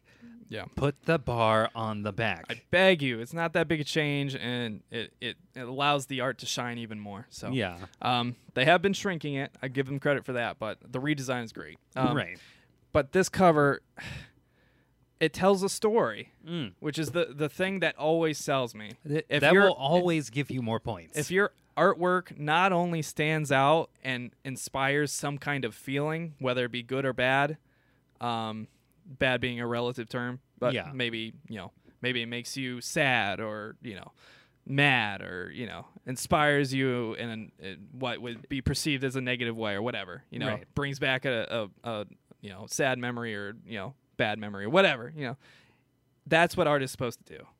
And in this art, it doubles up on that by telling the story. It, it gives you the context because it has Dick Grayson as Robin fighting back to back, you know, fists up with Batman, and then him walking out of the shadow of the bats, you know, walking forward into the new light, walking forward as his own individual character. And I think it tells the story so well just with the artwork alone. Not just that, it's true to the character, given that my boy Dick Grayson is a performer. like first and foremost, It- he grew up in the circus. Yeah. Like the limelight That's a great is, point. is his thing. It's the spotlight, yeah. Right. I didn't even I didn't even consider that. yeah, it's That's like awesome. like he's no longer a Robin. He's not under the shadow of the bat. This is Dick Grayson for everyone to see. Yeah. So I can say hands down, this week has just had some of the most fun, cool covers that I've enjoyed Mm. across the board in in several weeks. Oh yeah. and I I really love this color cover by Jorge Jimenez. Um, this is just awesome. Just told the story, stands out, beautiful artwork, great color, um, just all around great job. Um, Well done, guys. Next up, again, this is our for, for our variant of the week. Again, We- very strong week, Yeah. and we already gave the shout out to Trinity number seventeen variant Yep. because it's so goddamn delicious from Bill Sienkiewicz. Oh yeah. But this That week, one almost won it. this week we gave it to Aquaman number 32 variant by Joshua Middleton, which features uh, Mera and a very cool artistic uh, underwater scene where the hair is flowing everywhere. It, it almost looks like kind of like smeared like watercolors or oil paints, you know. Um, I don't know if he painted it and then added some Photoshop like uh, Stephanie Hans did with last week's cover, but it has a very unique and cool look. And you have like these kind of branches sprawling out, you know, all, much like her hair in this underwater environment, and just creating a very cool aesthetic with very cool lighting. You know, the light's coming up and she's kind of looking up at a, above to the almost like Little Mermaid looking to the surface world or something. You know, I was gonna call her a As- badass mermaid. as silly as it is, but it's just a really cool cover and it, and it conveys emotion. You know, the emotion is very clear on her face, which sometimes with comic art it's a little simplified and you don't really get that emotion. It's just, hey, kind of look cool. You Yeah. know? This one you actually see emotion and she she even has like kind of the um, Renaissance art, you know, fingers shocker for not not that's not what it is, but it's if you're familiar with kind of like Renaissance art when they draw like Jesus, uh, he he always has like this sign up of like you know royalty. I think it's what it alludes to. I think. You know, yeah. alluding to King of Kings or whatever religious thing they're trying to project. But um, yeah, she she's even doing that kind of Renaissance sign, which is very cool, and I'll, I'll show you examples. It's it's very very good, and very very sophisticated, very very elegant. Yeah. Something I don't always say about comic covers, but this Right. The the thing for me personally with this cover is that they nailed Mera.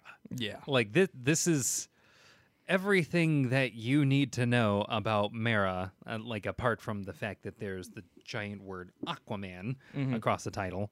It- like it's right there. It's right there in the image. So wonderful work by Joshua Middleton.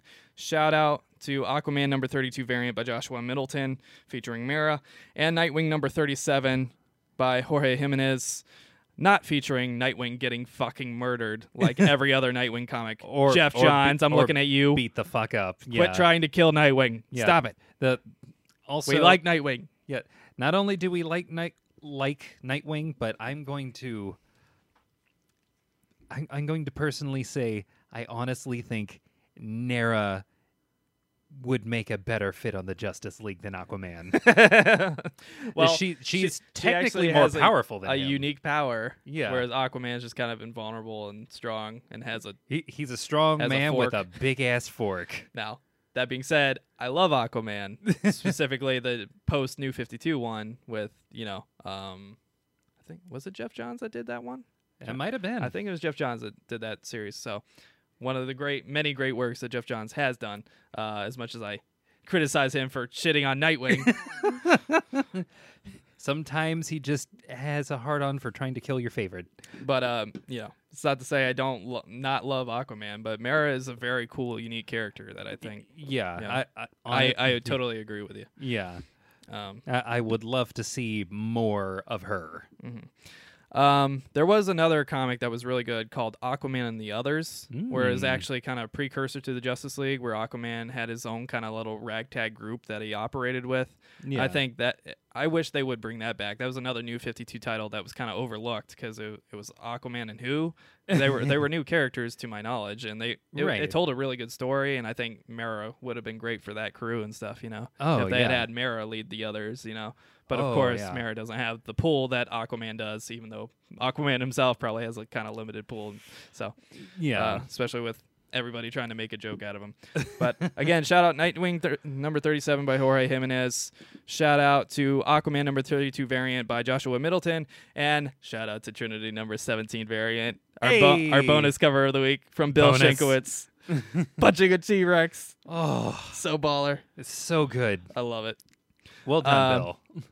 And for our new friends out there, this is the part of the show where we typically discuss uh, a topic of our choosing about the world of comic books between me and Emery and maybe a guest if we have one.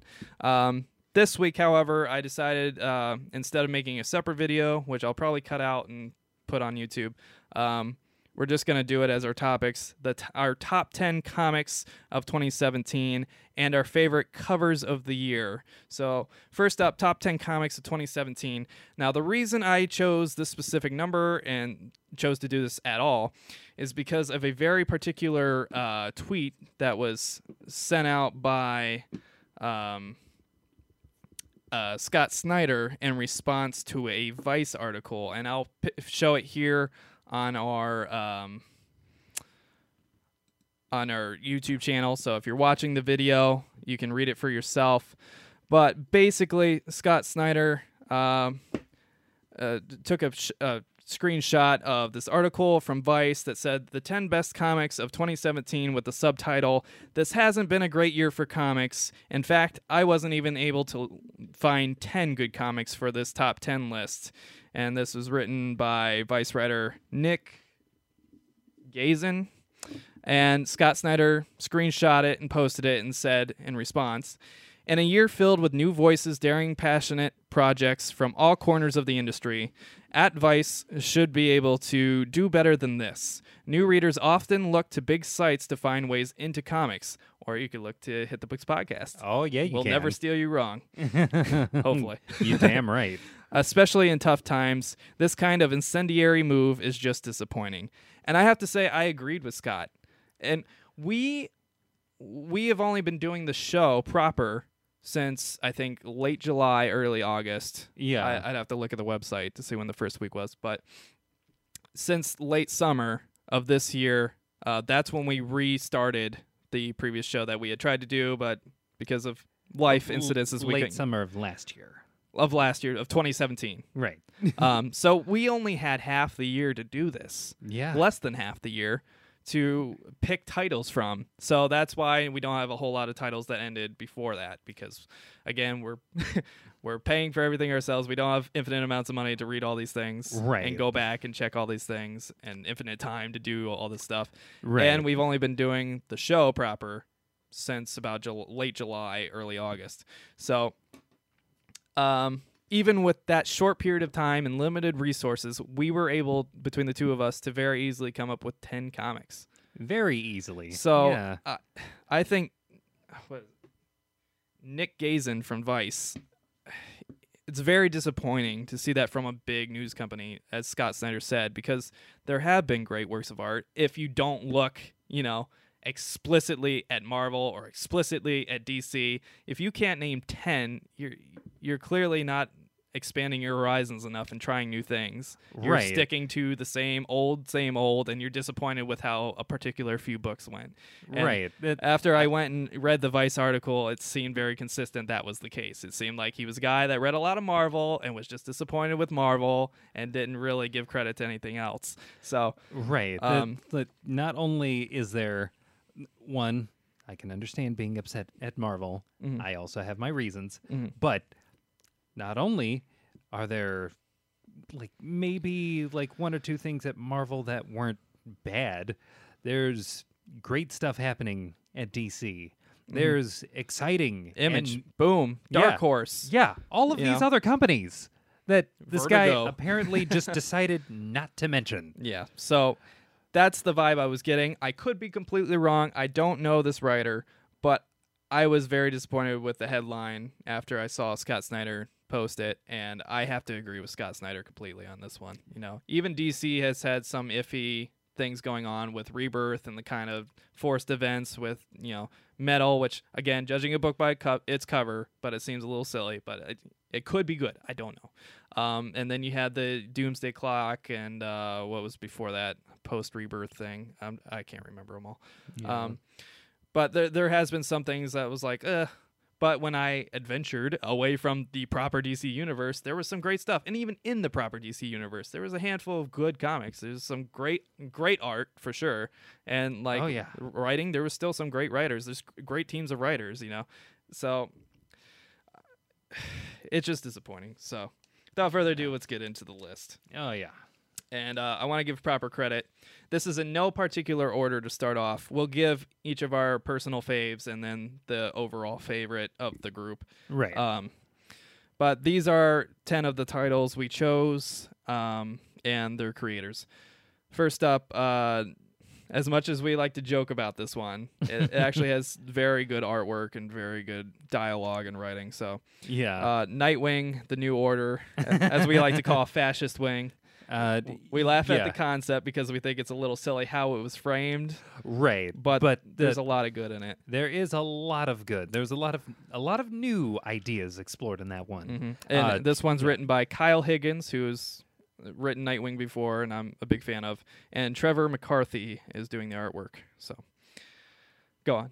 Oh yeah, yeah. This is uh, the type of title that the idea is controversial, which is uh, part of the draw to it. Is like, it, okay, let's see what happens when they commit to this bit. For me, the big thing is just the character they chose to do the concept. I feel like they chose the wrong character, probably because they wanted the pull of the character. you Right. know. But Yeah, it's I- not a bad comic. It's in and of itself. The concept is good, just like Grayson. Grayson was a really, really good comic. I just didn't like that they chose Dick Gr- Grayson. I thought it was inappropriate. It wasn't. Right. It Th- didn't make sense for his character. Right. That that was a perfect place to put in someone new, but they wanted that pull. Yeah. Uh, this is basically the same thing, except for we're trying to pull with someone else who isn't our main pull, Yeah. who would have honestly made more sense in the story. Yeah. Uh, next up, we have Mr. Miracle, of course, because we talk about it all the time. Oh, you damn right. We This one written by Tom King and art by Mitch Gerads. Gerads? Gerads? Jared's, uh, Jared's. however you want to pronounce it. All right. Yeah, we'll, we'll go with that. um, great artwork, great writing. This is one of the few comics that actually gave me goosebumps, man. Oh I haven't- I yeah, I, remember that. The last time I got goosebumps from a comic prior to this one was um, Gotham by Midnight, which was a new 52 title that focused on like the occult and stuff like that. you know, Yeah. and like uh, a secret part of the Glo- Gotham Police Department that handled occult incidents. It was really good, really good comic. Yeah, I loved it. And that that was the last one that actually gave me goosebumps. And of all people, of all characters, Mr. Mr. Miracle, Miracle. gave me goosebumps. Mr. Miracle, uh, thank you for literally coming out of nowhere. thank you for that. Uh, and uh, just wowing us. Tom King. My God. Tom King also wrote Grayson. Yes. Again, very good writer. Just Yeah. wish it, he hadn't used Grayson because it didn't make sense for Grayson. Right. Um, it would have been great for a brand new character, but it, it would have. obviously he probably wouldn't have got the pull. So Yeah. I don't blame him. Uh, next up, we have Batman White Knight, of course, another one we harp on again and again and again. It's so good by Yeah. Sean Murphy or Sean Gordon Murphy, however you want to Yeah. refer to him. Uh, art also done by Sean Murphy, of course. Um, this title, outstanding through and through. I love everything that they have done except for one little gripe about Nightwing. the one thing. it's such a small thing; it doesn't matter. But Right. as a Nightwing fanatic, I was like, "Oh, you, you had to demote him." they took away his yeah, seniority. he used to be senior son. Now he's later son. He, they, they made him the middle child. Sweet mother of God.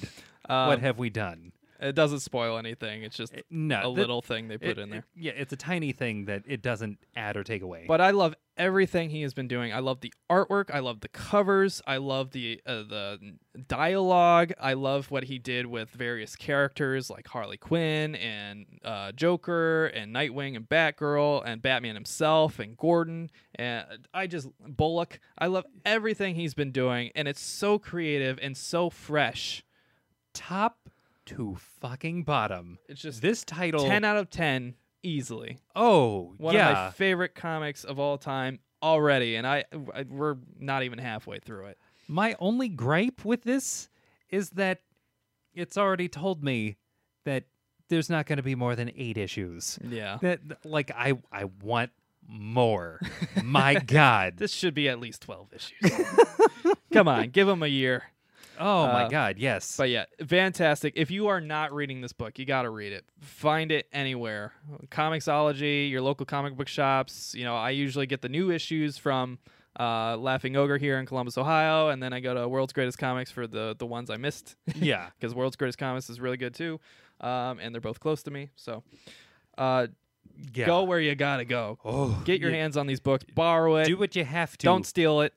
read this comic Yeah. book, Pay for it somehow please. so the creator can get his due. yes, Because it really is. It's going to be super collectible. You're not going to regret it. yeah. Um, it's it's only going to gain value over time. No doubt about it. Next up, we I, I, I already want a movie of this. Next up, we have a book we talked about today, uh, Port of Earth by Zack Kaplan and Andrea Mutti. This one's from Image Comics. Um, Port of Earth, as we said, End of Watch, Men in Black, District 9. All wrapped all, into one. All wrapped into one glorious story. oh, And it's very cool. It's very, very cool how they framed everything. And uh, I, I love the universe they're building yeah. and i i even at the beginnings and end of each comic they give you like little like um uh, context for the world like they show you the different ships that exist they show you the different aliens that exist the different home worlds and they give you like they give you the actual like uh, police force like files on everything Right. Uh, The, the the world building is what is really th- this is the type of thing that only comes around like once maybe every 5 years. yeah Like something this structured and detailed Mm-hmm. and like honest to god again, I can't say this enough, Mhm. committing to the bit. Yeah, and I think this comic is uh, unique in that from the other ones we've talked about so far, and that it is a concept that could continue indefinitely. You could make a consistent running comic out of this or TV show, whatever you want. It's, Yeah. it's built perfectly for that kind of concept. So Right. As like uh, to give you guys just a basic like one sentence frame up of what the story is. It's uh basically aliens show up and decide to share tech with Earth. in exchange for making our planet a fuel hub, their fuel being water. Right. And the intrigue and all of the uh, just all of the amazingly juicy story that comes from that just as a concept Yeah. proceeds from that idea. Yeah. It's like what would I mean- happen if the if Earth not like not just like a country or a set of countries, but Yeah. the entire planet was an intergalactic truck stop. The thing that makes it extra cool is it almost has like an Alan Moore or Frank Miller aesthetic. Yeah. Like classic Frank Moore or Alan Moore. Excuse me. Alan Moore or Frank Miller aesthetic. You, are mixing them. Yeah. Just make one creator. yeah, like I was saying before I made uh, Miller and Moore the same person. Um, it has a very Miller slash Moore aesthetic to uh, the world where it has like the press interviews and this, you know, the cable news discussions Yeah. alongside the actual storyline. So, yeah, Port of Earth is just you know one of those really great surprises that I I didn't expect to fall in love with, but Yeah, I really enjoyed it from the first issue on. yeah. It, it definitely works with just how they like. It, it's world building Yeah, and world building at its finest. yeah, and uh, in a way that rarely happens in comic books, I think. Yeah. Um, without you know, fifty years predating it, you know. Uh, yeah, yeah. They really, really strong start. Absolutely. Next up from Marvel, we have Spider Man Renew Your Vows. Now, I haven't read this one, but I did fall in love with the concept, and then you have read it. Oh yeah. Tell us why it makes our top 10 list. Um, well, uh, immediately imagine a world where things like one more day never happened. uh, imagine a world where uh, Peter Parker and Mary Jane made the logical decision to become married, and the devil didn't get in the way of it. It's such a stupid storyline. It, it is. Yeah. It's dumb. I can't believe it's a thing. Not Renew Your Vows. One more day. yeah, like actual canon for Spider-Man is really silly.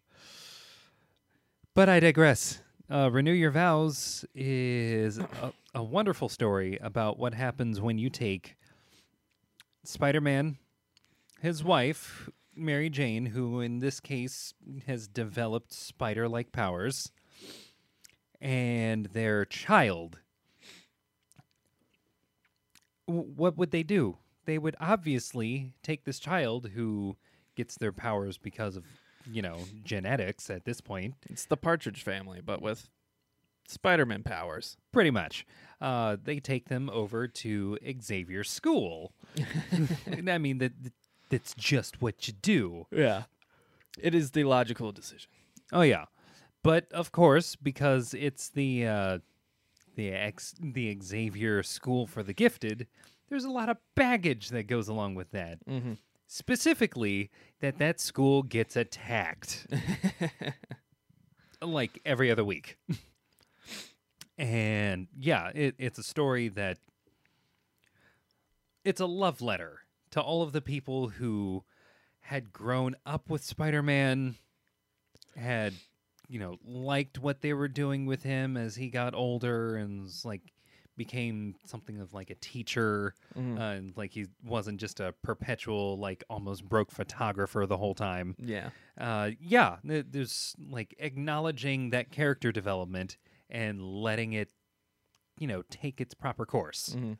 See, I like it a lot f- for the family dynamic. I like how it lets a hero actually have a future that isn't some dystopian wasteland yes. where, you know, as we typically get from everything, it, they actually have kids and a wife and a life outside of being a superhero. right. And you know they have real world development and character growth and you know yeah. and then they have to navigate being a parent instead of you know just fighting generic villain a who killed their child in a tragic way or you know that that Right. sort of stereotype you know from comic books so i really love the aesthetic and uh, i think uh, even recently with the the kind of uh, next generation of Batman, they've kind of dabbled a little bit in that themselves. You know, with Batman Annual number two, if you read it, is one of our covers of the week.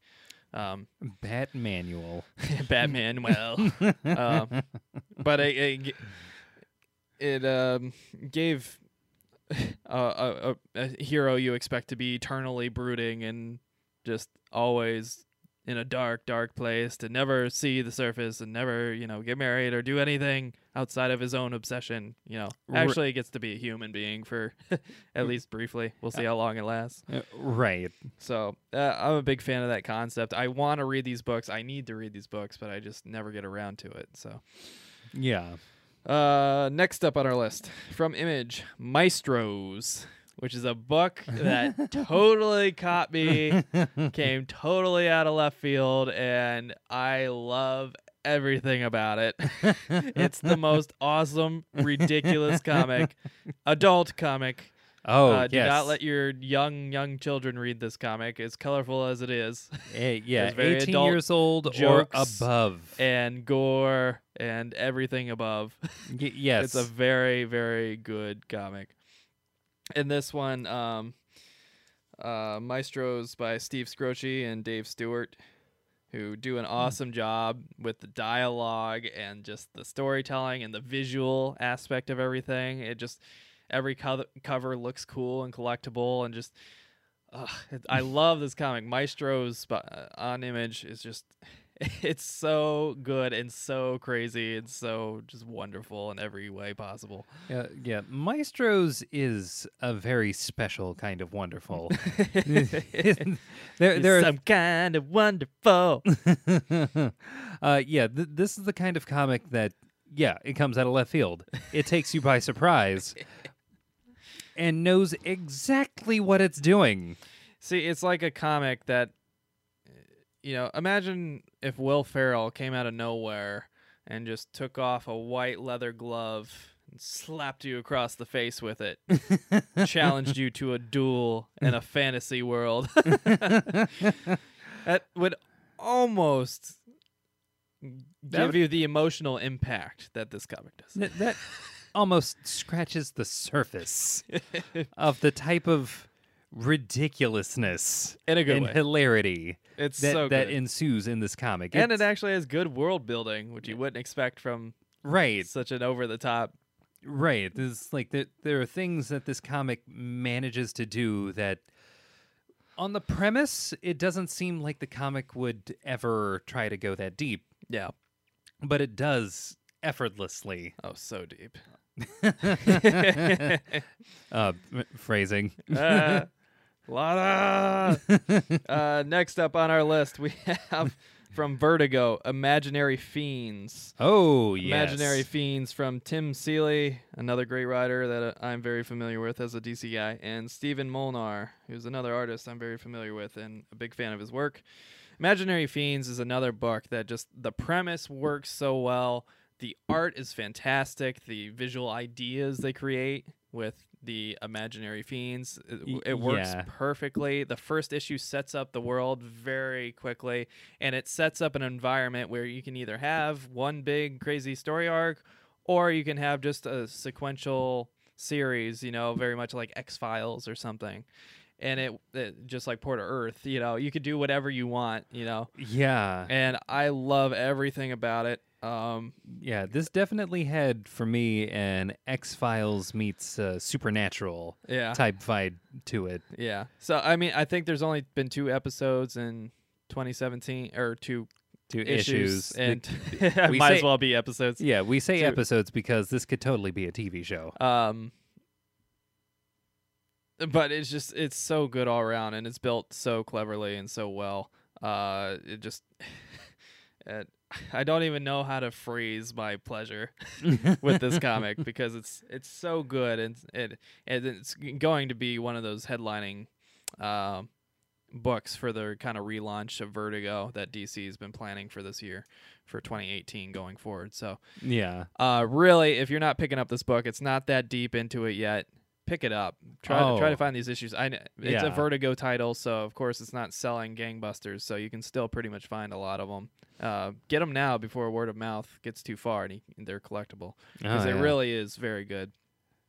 Um, I mean, just to give you a quick synopsis, it's just it's uh it's a comic where it's kind of like a horror slash investigative, you know, kind of mystery slash uh, adventure type of story Yeah. set in the real world, but um, apparently imaginary friends are not necessarily uh, fake. And in this case, they kind of cling to children and their fears, and then some will actually grow from feeding off that chi- child's fear and feeding into it and become these big grotesque monsters that only specific people usually people that have an imaginary fiend of their own or uh, children can really see. And um, basically, the government has their own kind of investigative branch to prevent things that you know, and th- that like murders and uh, you Right. know, uh, all sorts of crimes that these fiends and their hosts can commit and uh, subject to people to, and it's just it's really good. It's really awesome. It's like Digimon for horror fans or something.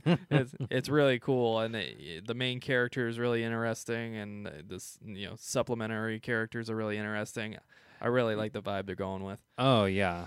Yeah. Ne- next up, up, sorry. Uh, I was gonna say the just like with Port of Earth, it can go anywhere because of like the nature of how it's set up. It's like you take that main character and make them an investigator, which just gives you the freedom to, much like Di- Digimon or Pokemon, just uh, creature of the week type deal. Yeah. possibly. It's very cool. Yeah. It's it's it's good, great all around. Great dialogue, believable dialogue, Yeah. awesome world, awesome characters, awesome artwork. Just love the book. yeah. Pick it up. Uh, next up, uh, this one's a weird one. I don't think people would expect this one. X Men Grand Design, which is it came late. eh, I think both the first and second issue were released in d- late December Yeah. uh, back to back. Um, this is a weird one because it's it's done. It's a, it's a book by Ed Piskor. Um, he's basically taken all the different eras of the X Men and retelling the major storylines from the X Men in these big, thick, awesome books.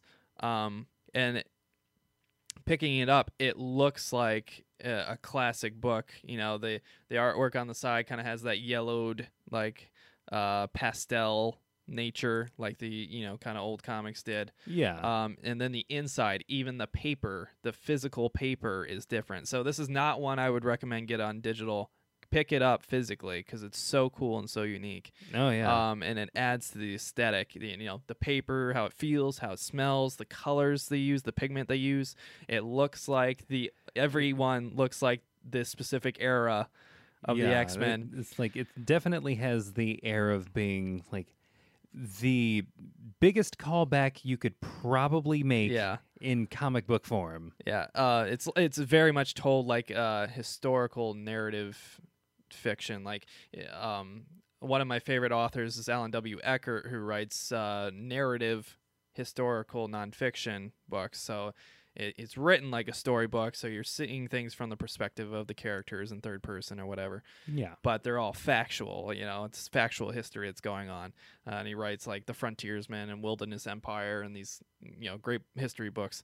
Um, it's kind of like that, but with comic storylines, and it's really cool. And, Ah. and the way he explains it, it's told from a more modern perspective, and the way that's explained is it's the watcher explaining to the character the recorder um, what happened after he had had time to digest all the events and see the events through to their ends and give context to the events from the beginning to end.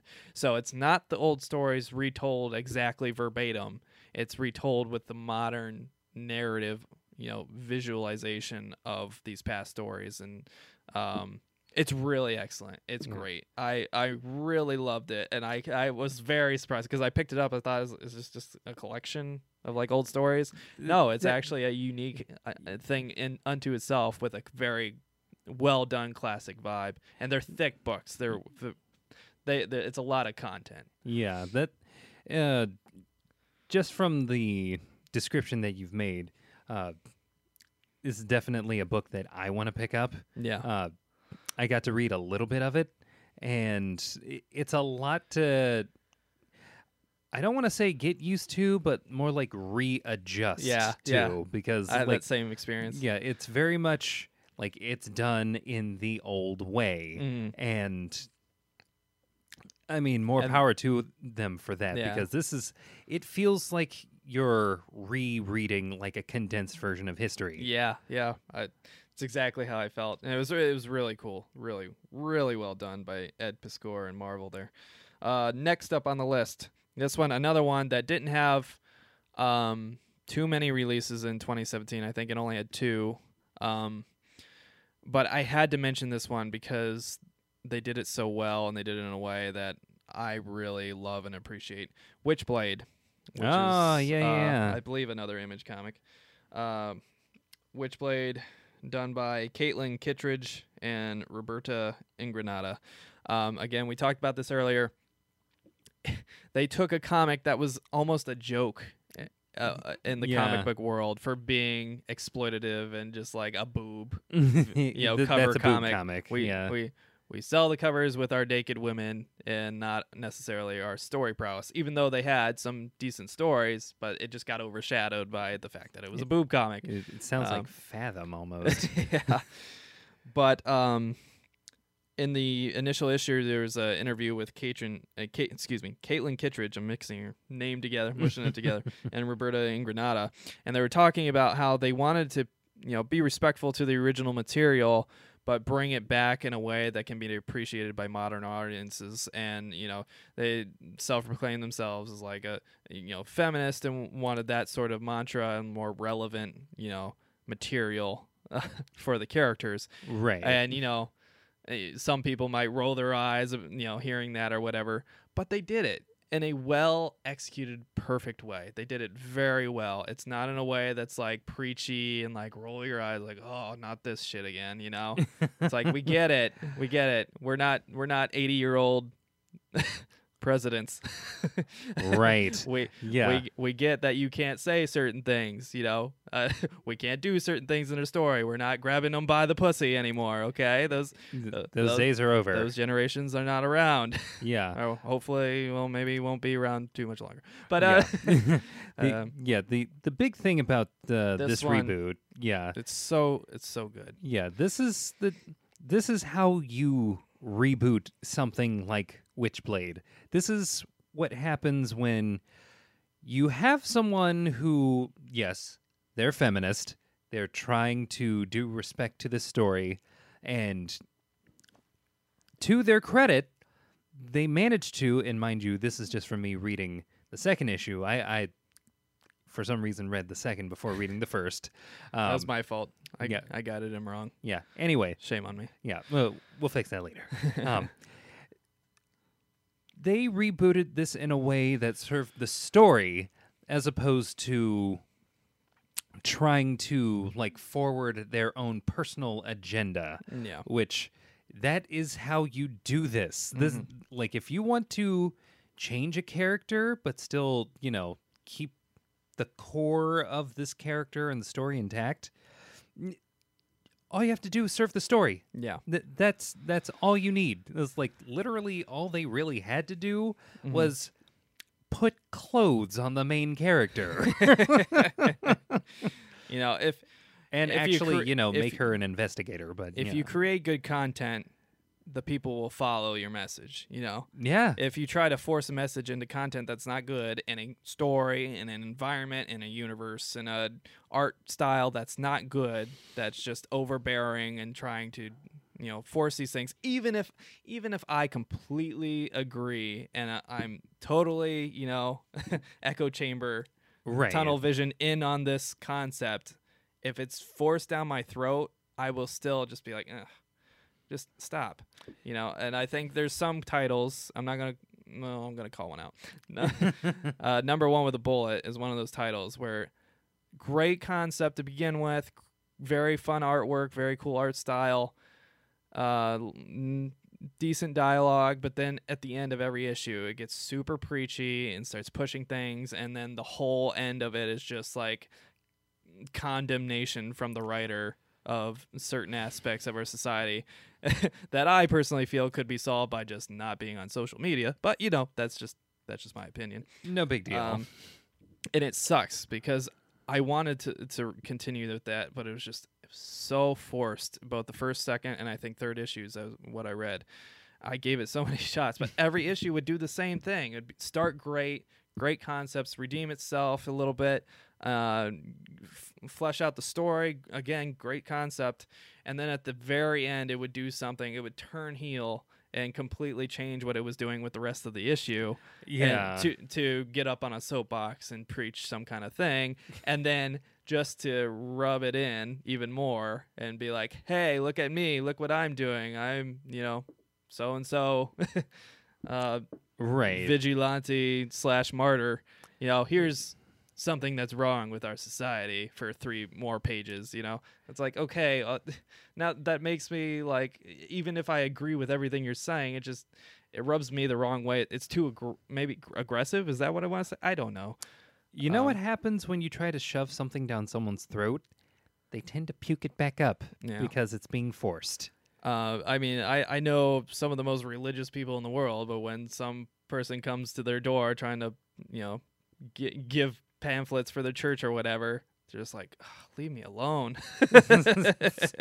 you know, it's not that they disagree with them or dislike them. It's just, it's t- it just- Right. It's distasteful. Yeah, you it, there's a different way of going about this. create the art, create the concept, create the good story, focus on that. And if the story is good, it should relay your message by itself. You know, right. You don't have to force it. And I think that's what number one with the bullet did. And that's what Witchblade does not do and executes perfectly. oh yeah. The artwork is wonderful, inside and out. I I couldn't ask for a better comic about Witchblade of all things. Uh, Right. it totally caught me off guard, and that's why I have to include it for the best comics of 2017 for us. right. Um, and finally on the list, we have Wildstorm from Warren Ellis and Tom Davis Hunt, uh, which is a DC comic that started uh, in February that brought back the classic Wildstorm team and Grifter. and Grifter. because I love Grifter. buddy. Now, Wildstorm is a very unique, uh, kind of lesser known, uh, kind of superhero slash, you know, secret soldier group type of thing. Uh, sometimes it's a government thing, sometimes it's not. This this title in particular seems to go back and forth sometimes. Um, but it's just it's a well written story with really cool characters that don't usually get the limelight very often. And New Fifty Two tried to give them some limelight, especially with like uh, Future's End. Grifter got to show a lot um, in the Batman Beyond universe. But uh, this this book, Wildstorm, just fleshes everybody out so well, and there's spin-off issues because it's so good like Michael Cray, which you know I don't think is as good as the main Wildstorm book, but it's okay. Yeah, uh, Wildstorm itself was great. Artwork is great. The covers are really unique. It's it's not what I expected from DC at all. It looks a lot like Image covers. Yeah. It was not what I expected um, from DC at all, and I suspect that, that it's going like Mister Miracle going to be on the Vertigo line before too long, and that's why it's a little different. Ragman too. yeah. Ragman's another one, which is a pretty decent cover. Didn't make the top ten list, but another pretty good title uh, from Vertigo slash DC. So, uh, just want to give Wildstorm that last shout out, and uh, that wraps up our list. Didn't seem very hard. I mean, we knocked that out pretty quick. So Yeah. that Vice writer might want to reevaluate how he handles his career and reviews and Right. journalism because it, just, it even if you're not like thrilled with the year you could still come up with 10 Right. you know unique artist writers that came up with cool concepts ideas had good dialogue had good art and he, Out of about a he- couple hundred different titles, he couldn't pick 10. he put an entire Wow. industry on blast publicly Uh, yeah. you know with a very large you know soapbox Oh, And, yeah. The the I- backlash on that i think ought to be huge. I think Scott Snyder was absolutely justified in calling him out for it, and uh, I intend to tweet him about this episode. Oh, uh, please, uh, please do. I cut this out. So, um, once again, making sure I didn't miss anything. Oh, we gotta pick our individual favorites and then our overall favorite. Of course. So, Emery, what was your overall favorite? my overall favorite Mr. Miracle. Surprise, surprise. Surprise, surprise. My God. It, there's something to be said about the out of left fucking field nature. All characters. Right. Of all characters. Like with the one character that across the fucking board, a year ago, anyone who would have been asked about Mr. Miracle would have said, Who? the goofy looking guy with the big collar who, you know, escapes from stuff. That Which wait, one? What? That's a superpower? oh yeah, and he's a god. What? What? so Like, is he the god of escaping, or is he escaping and he's just a god? What? the- I don't. I don't understand. yeah. Uh, yeah, the the the out of left field nature combined with the fact that this writer is top notch. Mhm. This guy, Tom King's killing it, man. this guy knew how to take a character out of relative obscurity and shine a light on this character in such a way that really made you feel as though like why haven't I been reading more about this character? Why hasn't why hasn't this character in all of DC Comics been more of a thing? Yeah, and I I I don't think we can overlook uh you know Mitch Gerads' um contributions because as great as Tom King's storyline and outline is, it's the panels that really sell it. The kind of staticky aesthetic that they have every once in a while when something Oh. weird's about to going. Oh and yeah. the whole Darkseid is just complete blackout, and you know the conversational stuff he has with Big Barda, you know that sprawls the entire page. Yeah, the, I, I do want to mention that uh, the way that this comic has been paneled is in a way that, for those of you who purchase your comics through your phone or whatever digital device you view it through, Mhm. this one is in a way kind of catered to you with the way that they have paneled everything. Yeah, a little bit. Yeah, which uh, for you know how comics as a whole are growing to where it's becoming more and more digital content Mhm. it's definitely to its credit. I feel like on some pages, if you're reading it digitally, you could literally just click it really fast, and it would be like a stop motion, you know, Yeah. animated style. Yeah, and, Because they're so like one after the other. yeah, in a Oh. few sequences, it, it I I could see that working. Yeah. but my god. I remember actually reading uh, issue one digitally and i did uh, this was the thing that tripped me out was the chills that you got. I specifically i think i was only able to get those from reading it digitally. Specifically for the panels where it was just Darkseid is Yeah. it was like The going first from issue one did panel that so well too. yeah, w- So going well. from like one of the panels to just like Darkseid is like what the fuck Yeah. yeah, I would totally agree with that. This this comic as great and as collectible as it's going to be, it's probably slightly better and more impactful as a digital read just Yeah. because of the way how the the art aesthetic is and how the panels are organized. yeah Uh, and it really does sell Darkseid is. oh yeah Again, it does. this comic gave me goosebumps. like literal physical goo- I get goosebumps thinking I'm getting goosebumps right now just thinking about it, remembering it. That's the sign of a good piece of art. oh my So, god def- yeah Definitely check that out. Um my choice, my personal choice was Maestros. of course It's just so right up my alley. it's the perfect combination of fantasy with ridiculous, outrageous adult humor. Um, with speaking of characters who are basically the son of god like out, outrageous, just well done moments and great world building too. Oh, I yeah. mean, I couldn't ask for anything better. It it just caught me so off guard. I I absolutely love Maestros from Image. It's just so good. I, I think the thing that really sells that book is not only is the imagery fucking bonkers and off the wall a lot of the time and insanely detailed Yeah.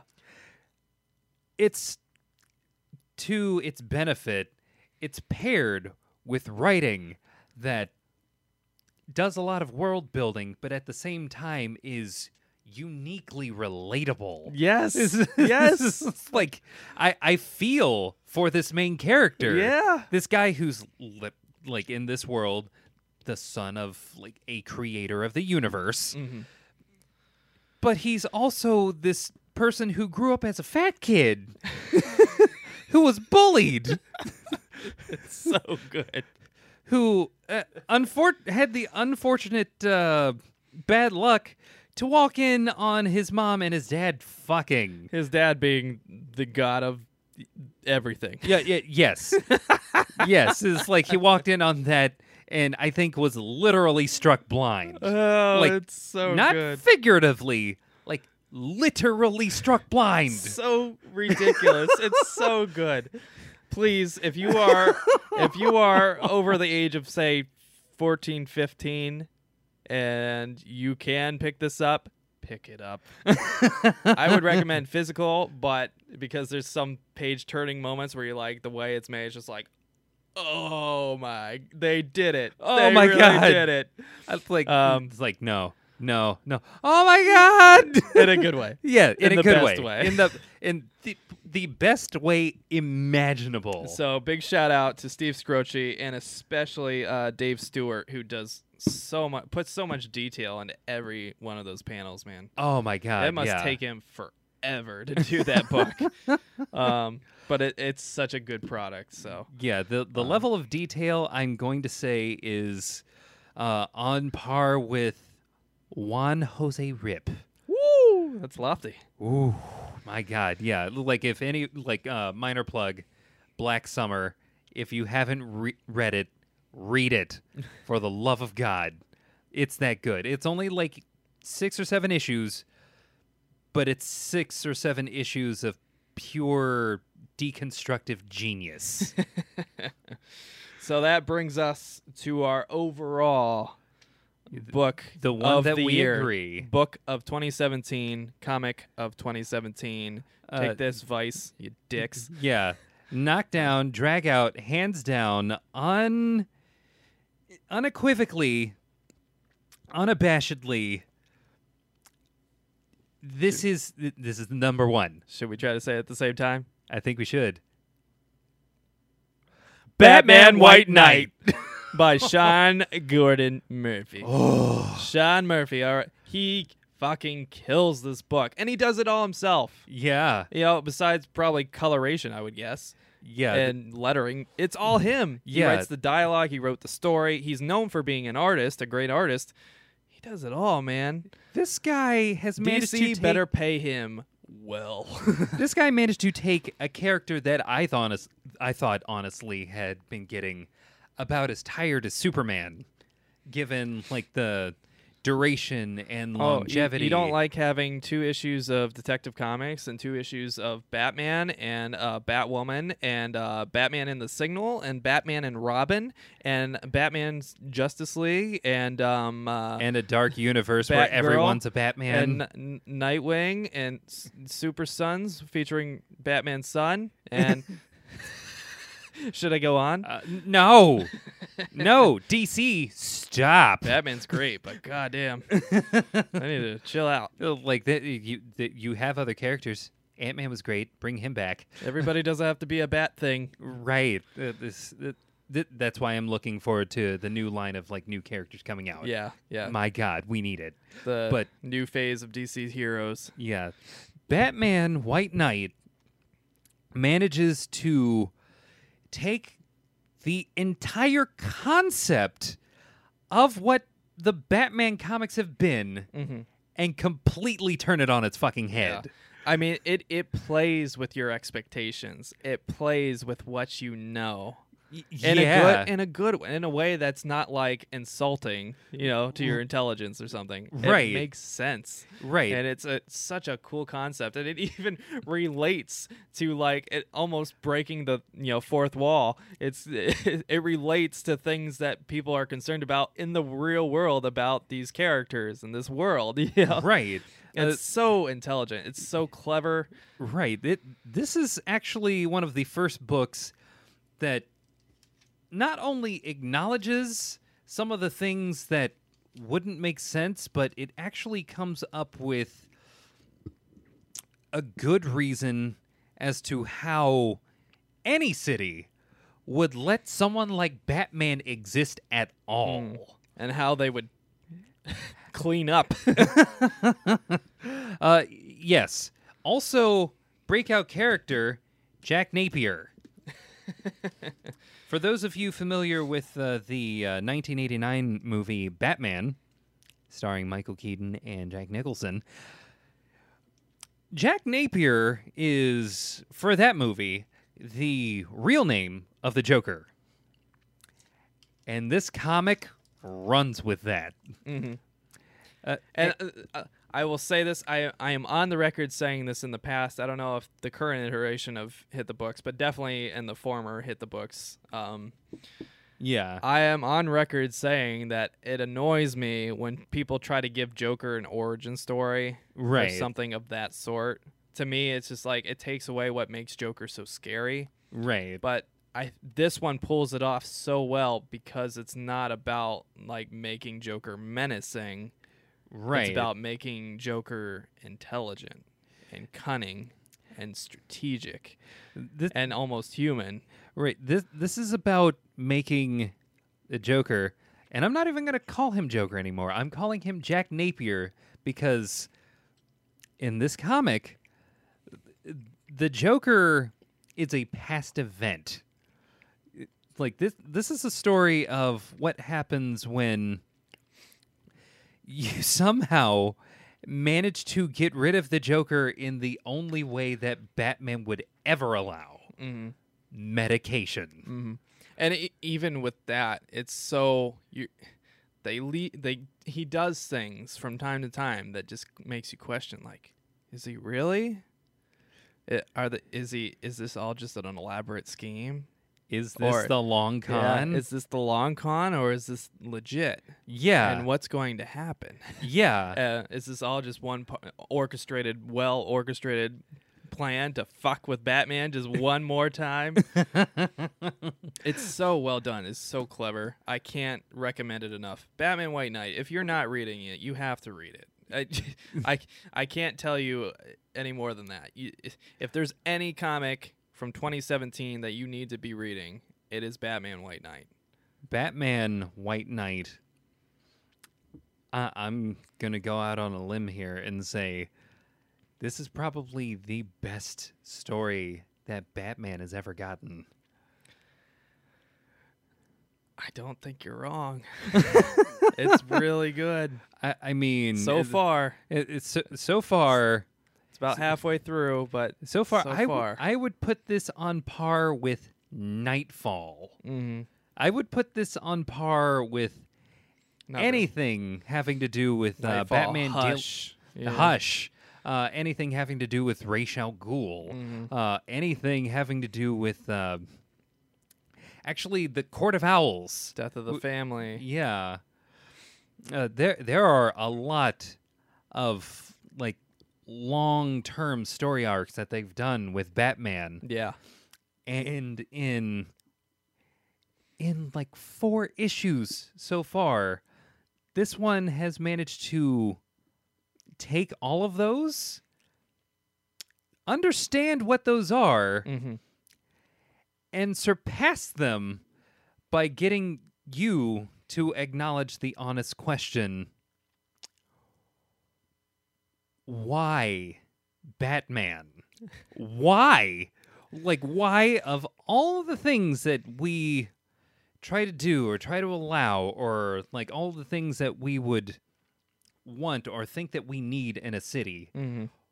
why a person dressed up as a bat running around with the most expensive gear Destroying the city with its tanks. and- destroying half the city most likely because it, no one drives around with a tumbler and comes clean out of a city Th- th- that's just that that is not how that works Yeah. specifically with a town like gotham I don't think Batman's stopping at red lights too often, oh hell no especially not this Batman. oh yeah no So yeah. No, also the reality of what it would mean for someone like Batman to have spent years, most likely a decade, Mm. or a little more than a decade at this point, punching strangers in the face. Yep. Yep. Yeah.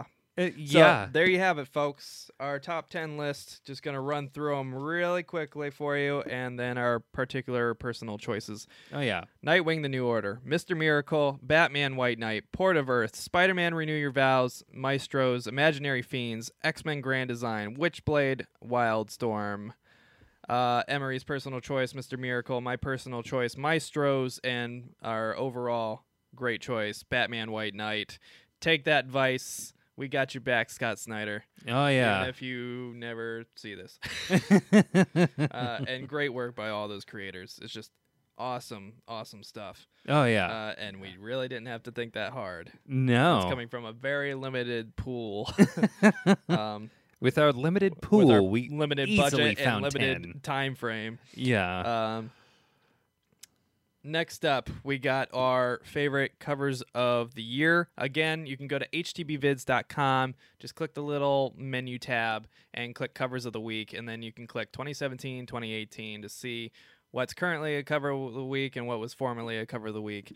So, uh, let me get into 2017. I'm gonna run you through all the 2017 covers of the week. Again, you can ch- you can check out htbvids.com. An easier way would actually be to go to htbvids.com forward slash the year. So if you go htbvids.com forward slash 2017, it will take you directly to the covers of the week for 2017 and vice versa for 2018.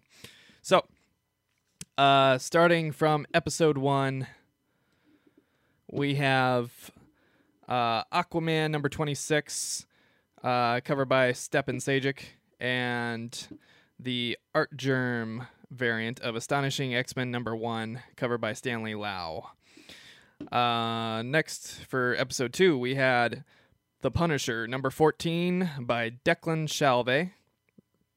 And our variant was Edge of the Venomverse number three, Lim variant by Ron Lim. For episode three, we had Jessica Jones, number 11, covered by David Mack. And our variant was Justice League number 26, Paquette variant, covered by Yannick Paquette, who I believe won one of our covers last week for Batgirl and the Birds of Prey, I think. For episode four, we had. Why did I. I'm stupid. I didn't put the title on the website, so that I gotta correct that. Mm. I, I think it was Astonishing X Men. Uh, I don't remember what cover title. I'll write it here on the episode on YouTube. Uh, and that one was done by uh, Mike Deodato Jr. And then the variant of the week was the Dark Nights Metal number one Jim Lee variant, uh, featuring Wonder Woman kicking some ass. Yeah, I, think yeah. Uh, from episode five, the cover of the week was Nightwing number 29, cover by Stjepan Sejic, who was also week one. Stjepan Sejic making a lot of appearances. Oh yeah. Uh, and then uh, the variant was Invincible Iron Man number 11, cover by Adi Granov. Episode 6 cover of the week was Gotham City Garage number 1, cover by Rafael Albuquerque. This is not a good book. Don't don't don't read it. Beautiful cover. The illustration and the inside and the writing and the dialogue is just uh, so it's pretty bad. The plot's bad. It's just not good, unfortunately. But it's based on a toy, so what do you expect? Right. Uh, and then the episode six variant was Mister Miracle number three variant, uh, cover done by Mitch Gerads. Uh, episode seven's cover of the week was Maestros number one, cover by Dave Stewart and Steve Skroce. Uh, episode seven variant of the week was uh, the Batwoman Cho variant from Michael Cho. Episode 8 cover of the week was The Unsound from Boom Studios, number 5, cover by Jack Cole. And the variant was, uh, again, from Boom Studios, uh, The Power of the Dark Crystal, Takeda variant by Sana Takeda, who's famous for her Monstress series, which is beautiful. Um, wonderful artwork. Uh, episode 9 cover of the week was Batman White Knight number 2, covered by Sean Murphy. And the episode 9 variant of the week was Dynamite's The Shadow cross Batman number 2 from Philip Tan. Uh, episode 10 cover of the week was Titan Books Rivers of London, Cry Fox number 1, covered by Lee Sullivan and Luis Guerrero. And the variant of the week was was Moon Knight number 188 Sienkiewicz variant by Bill Sienkiewicz, who also makes frequent appearances on our covers of the week. Um, the raw artwork was very good, but when we went to buy it, it was a 3D cover, and the 3D was executed very poorly. Oh. And I literally liked the advertisement on the back more than the cover, and I I framed the advertisement on the back. Yeah, if that, that tells you anything, so it is marked revoked. yeah, that, that that was a cover that hurt me. Unfortunately, when we see the listings, we can't tell if it's a 3D variant or not. Um, so when we go to the shop and it, you know, if it's a 3D variant, that's fine as long as it's executed well. That Right. one was not executed well. Um, episode 11 cover of the week was Batwoman number 9, cover by Fernando Blanco. And episode, uh, excuse me, episode 11 variant of the week was IDW's Teenage Mutant Ninja Turtles number 76, 1 and 25 variant from creator uh, Kevin Eastman. Uh, I really like that one. Uh, episode 12's cover of the week was Vertigo's Imaginary Fiends number 1, cover by Richard Pace. And the episode 12 co cover of the week, because uh, I guess the variants were pretty weak that week, um, was Dark Horses Angel Season 11, number 11, cover by Scott Fischer, which just has such an awesome aesthetic and great colors. Uh, episode 13's cover of the week was DC's Batman Annual number 2, Batman Well, Bat manual? cover by Lee Weeks. And the episode 13 variant of the week was Images Spawn number 280, Alexander and Walcott variant, covered by Jason Shawn Alexander and Denora Walcott. Uh, episode 14 cover of the week was Marvel's Hawkeye number 13, covered by Julian Totino Tedesco. Um, and episode 14 variant of the week was DC's Nightwing number 34, uh, Putri variant by Yasmin Putri. Um, Episode 15's cover of the week was Vault's Reactor, number three, cover by Dylan Burnett.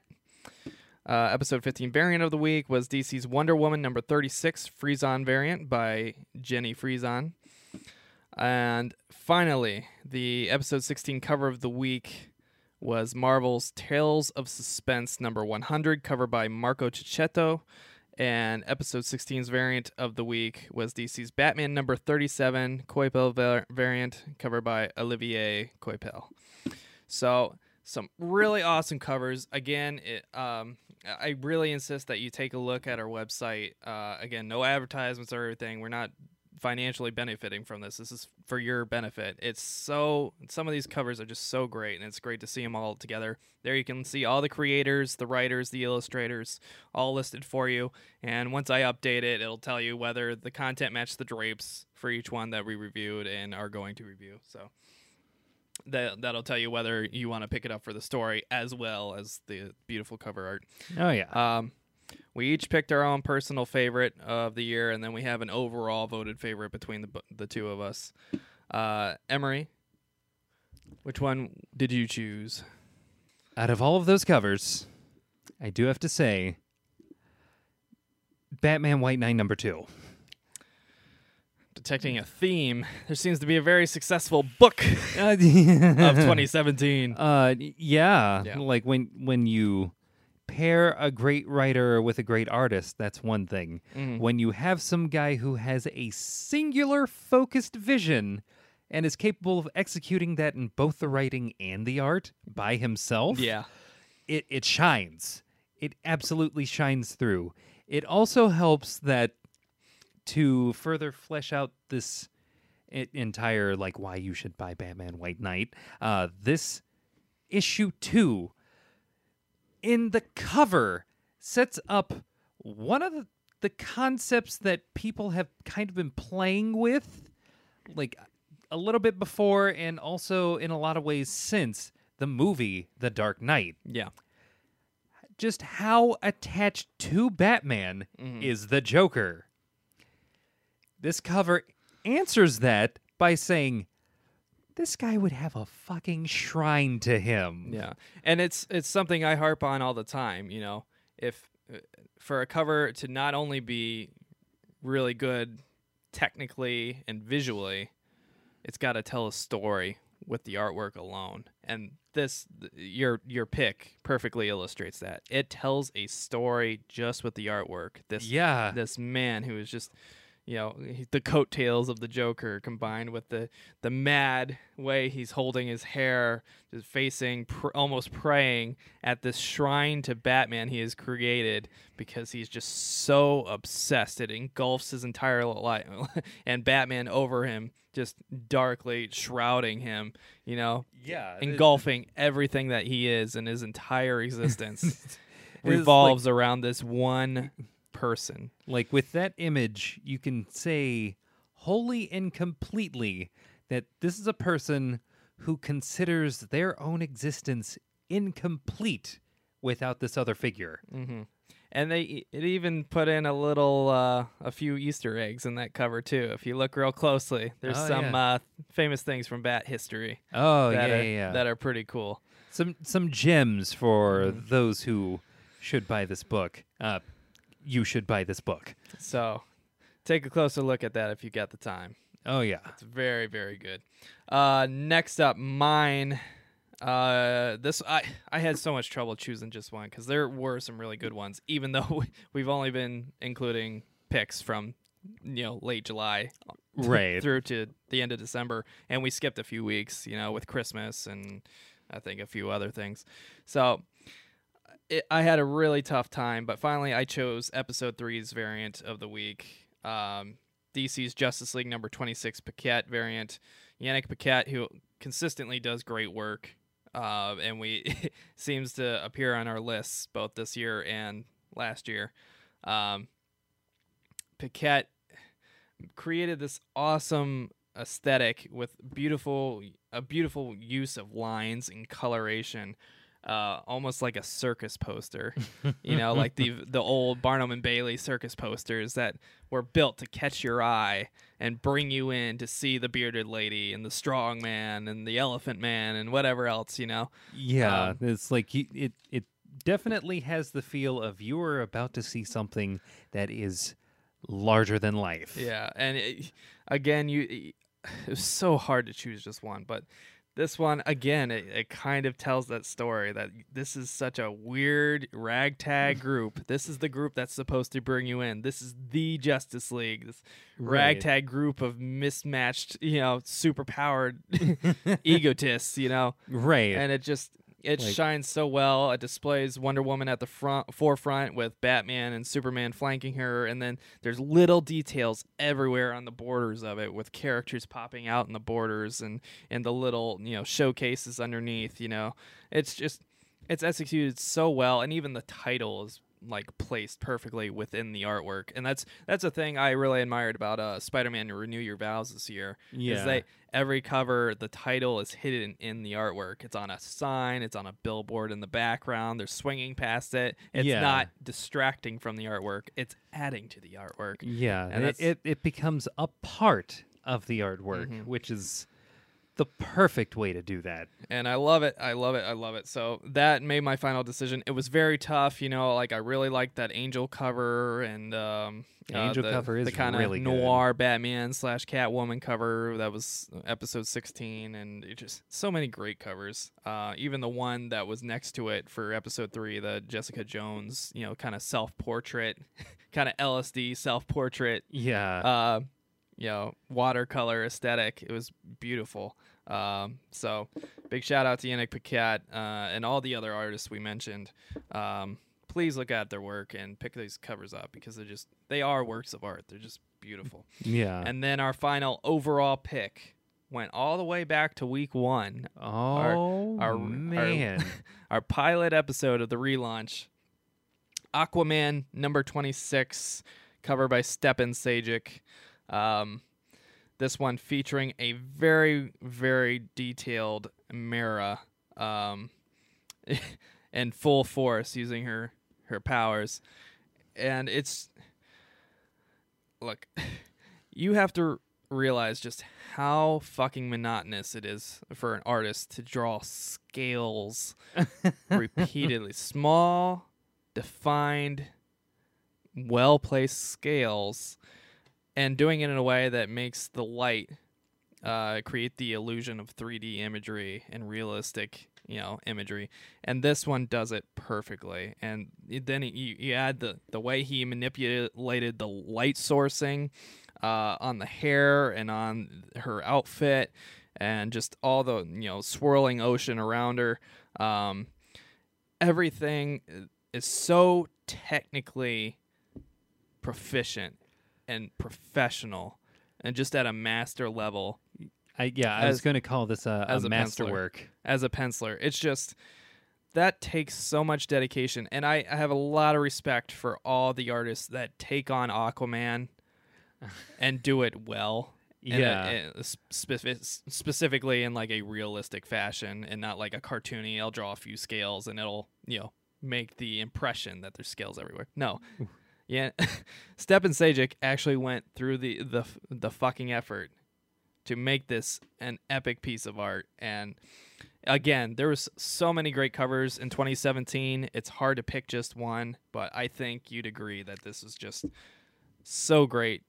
Yeah, th- there is something to this particular cover, which again is kind of ironic that this was episode one. Yeah. Uh, th- there's something about this cover that popped in a way that I I had to do a double take. Yeah. It's like it stands out so like, like of all the titles, one, it's Aquaman. Two, it's a character that is drastically more powerful in quite a few ways. Mera. And three, it's done in a way that is not only tasteful, but it's so articulate Mhm. in its expression of the costume, the expression of her power, the the expr- and it does it in Yeah. a way that doesn't beat you over the head with it. right. It's not the cocky new age, hey, look at me, I'm so strong and powerful and perfect. right. No, it's She she, looks is like- enforcing her will Like- as a character. It's like she looks like she is in the middle of attacking something. Yeah, And yeah. the way that would it like I I would be afraid. I would immediately be afraid of what looks like is going to be a very powerful like water blast of some kind because that that's what it looks like. It looks like something on par with like 3D animation where she's charging up like a water-based Remember the- Hadouken basically. You remember the end of Pirates of the Caribbean at World's End? Where they're battling on their ships in the giant whirlpool. yeah. That was Mera.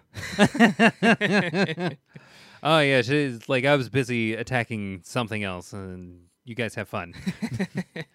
but yeah, it's just an awesome cover. Beautiful artwork. It, it had to have been painstaking to fucking do all that. Um, and it it just it shines so brightly. No pun intended there. It just looks so great. Uh, Stjepan Sejic, you fucking knocked it out of the park with this one.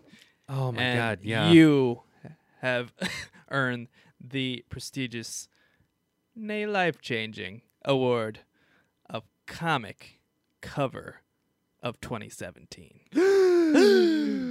yeah. Oh my god. Holy shit, Stjepan Sejic. Uh, More, more, please. But seriously, shout out to all the comic creators, all the writers, the illustrators, uh, the colorists, the cover artists, the guest artists, um, just uh, even the publishers and the editors that take these things on, the letterists, they work so goddamn hard. and for specifically in the art side of things, Yeah. unless you're a Jim Lee, you're typically just not getting the credit you deserve, and that sucks. yeah. Um, but it, it, they put so much effort into this media that we love and adore and collect and frame, you know, yeah. like priceless works of art because they will be. yeah. I genuinely believe that some of these things will be priceless works of art. Yeah, th- Just- these are n- not just timeless, but these are teams Mm-hmm. working on each individual issue Yeah. to make sure that we can have the opportunity to purchase it ourselves. Mhm. So I really want to thank you all for all the hard work you do. Um, and I, I, I hope to meet some of you in person at some kind of signing or something. Uh, and personally, thank you for the great works of art and the great writing and the great stories that you've uh, given us. And I want to thank Scott Snyder not only for his pr- great work in the past, but also for bringing this to my attention because I, I, I wasn't even gonna do it, but Yeah. uh, he brought that to the forefront and called this guy from Vice out, and, and I think appropriately. And this guy from Vice, not to single him out, he's not the only one. I've seen things from different outlets, you know, uh, IGN, YouTube, you know, uh, d- Forbes, where you have had these kind of, you know, cynical people that probably only subscribe and really pay attention to one or two companies right. and are so butthurt about their one franchise or their one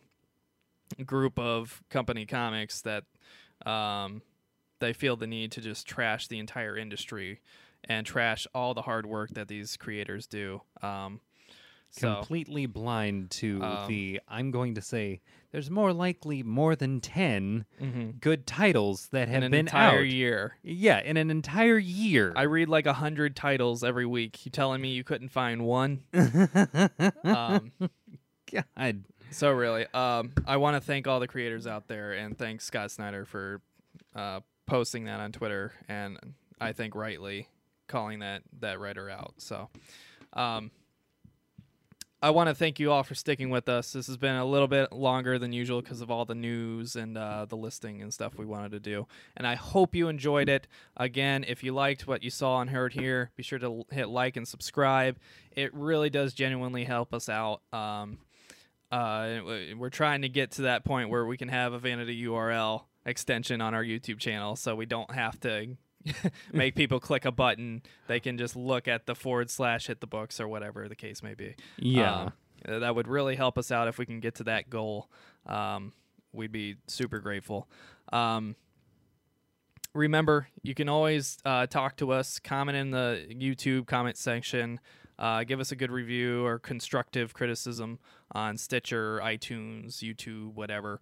Uh, and like on and subscribe on those services if you use those uh, audio services. Uh, remember, you can hit us up on Twitter at HTBVids.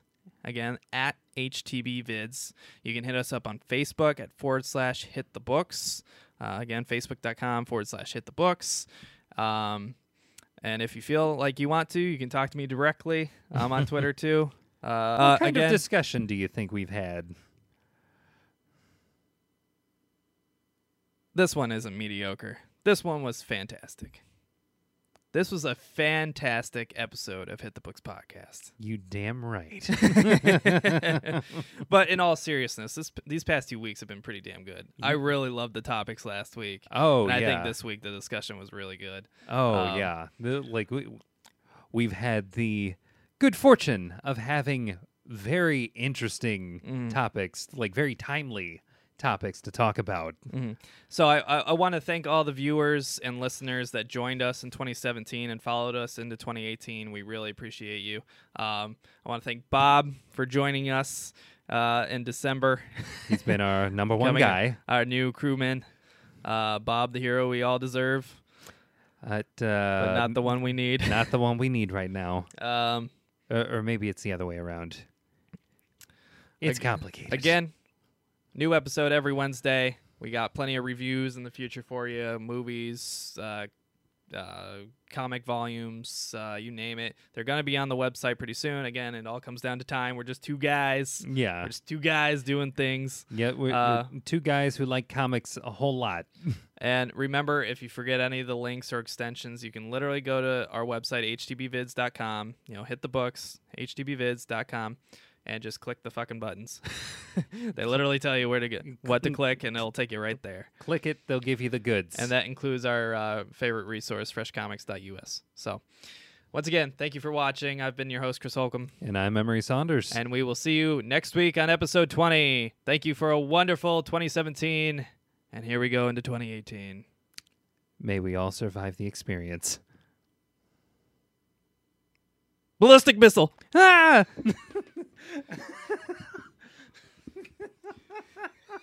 oh, God.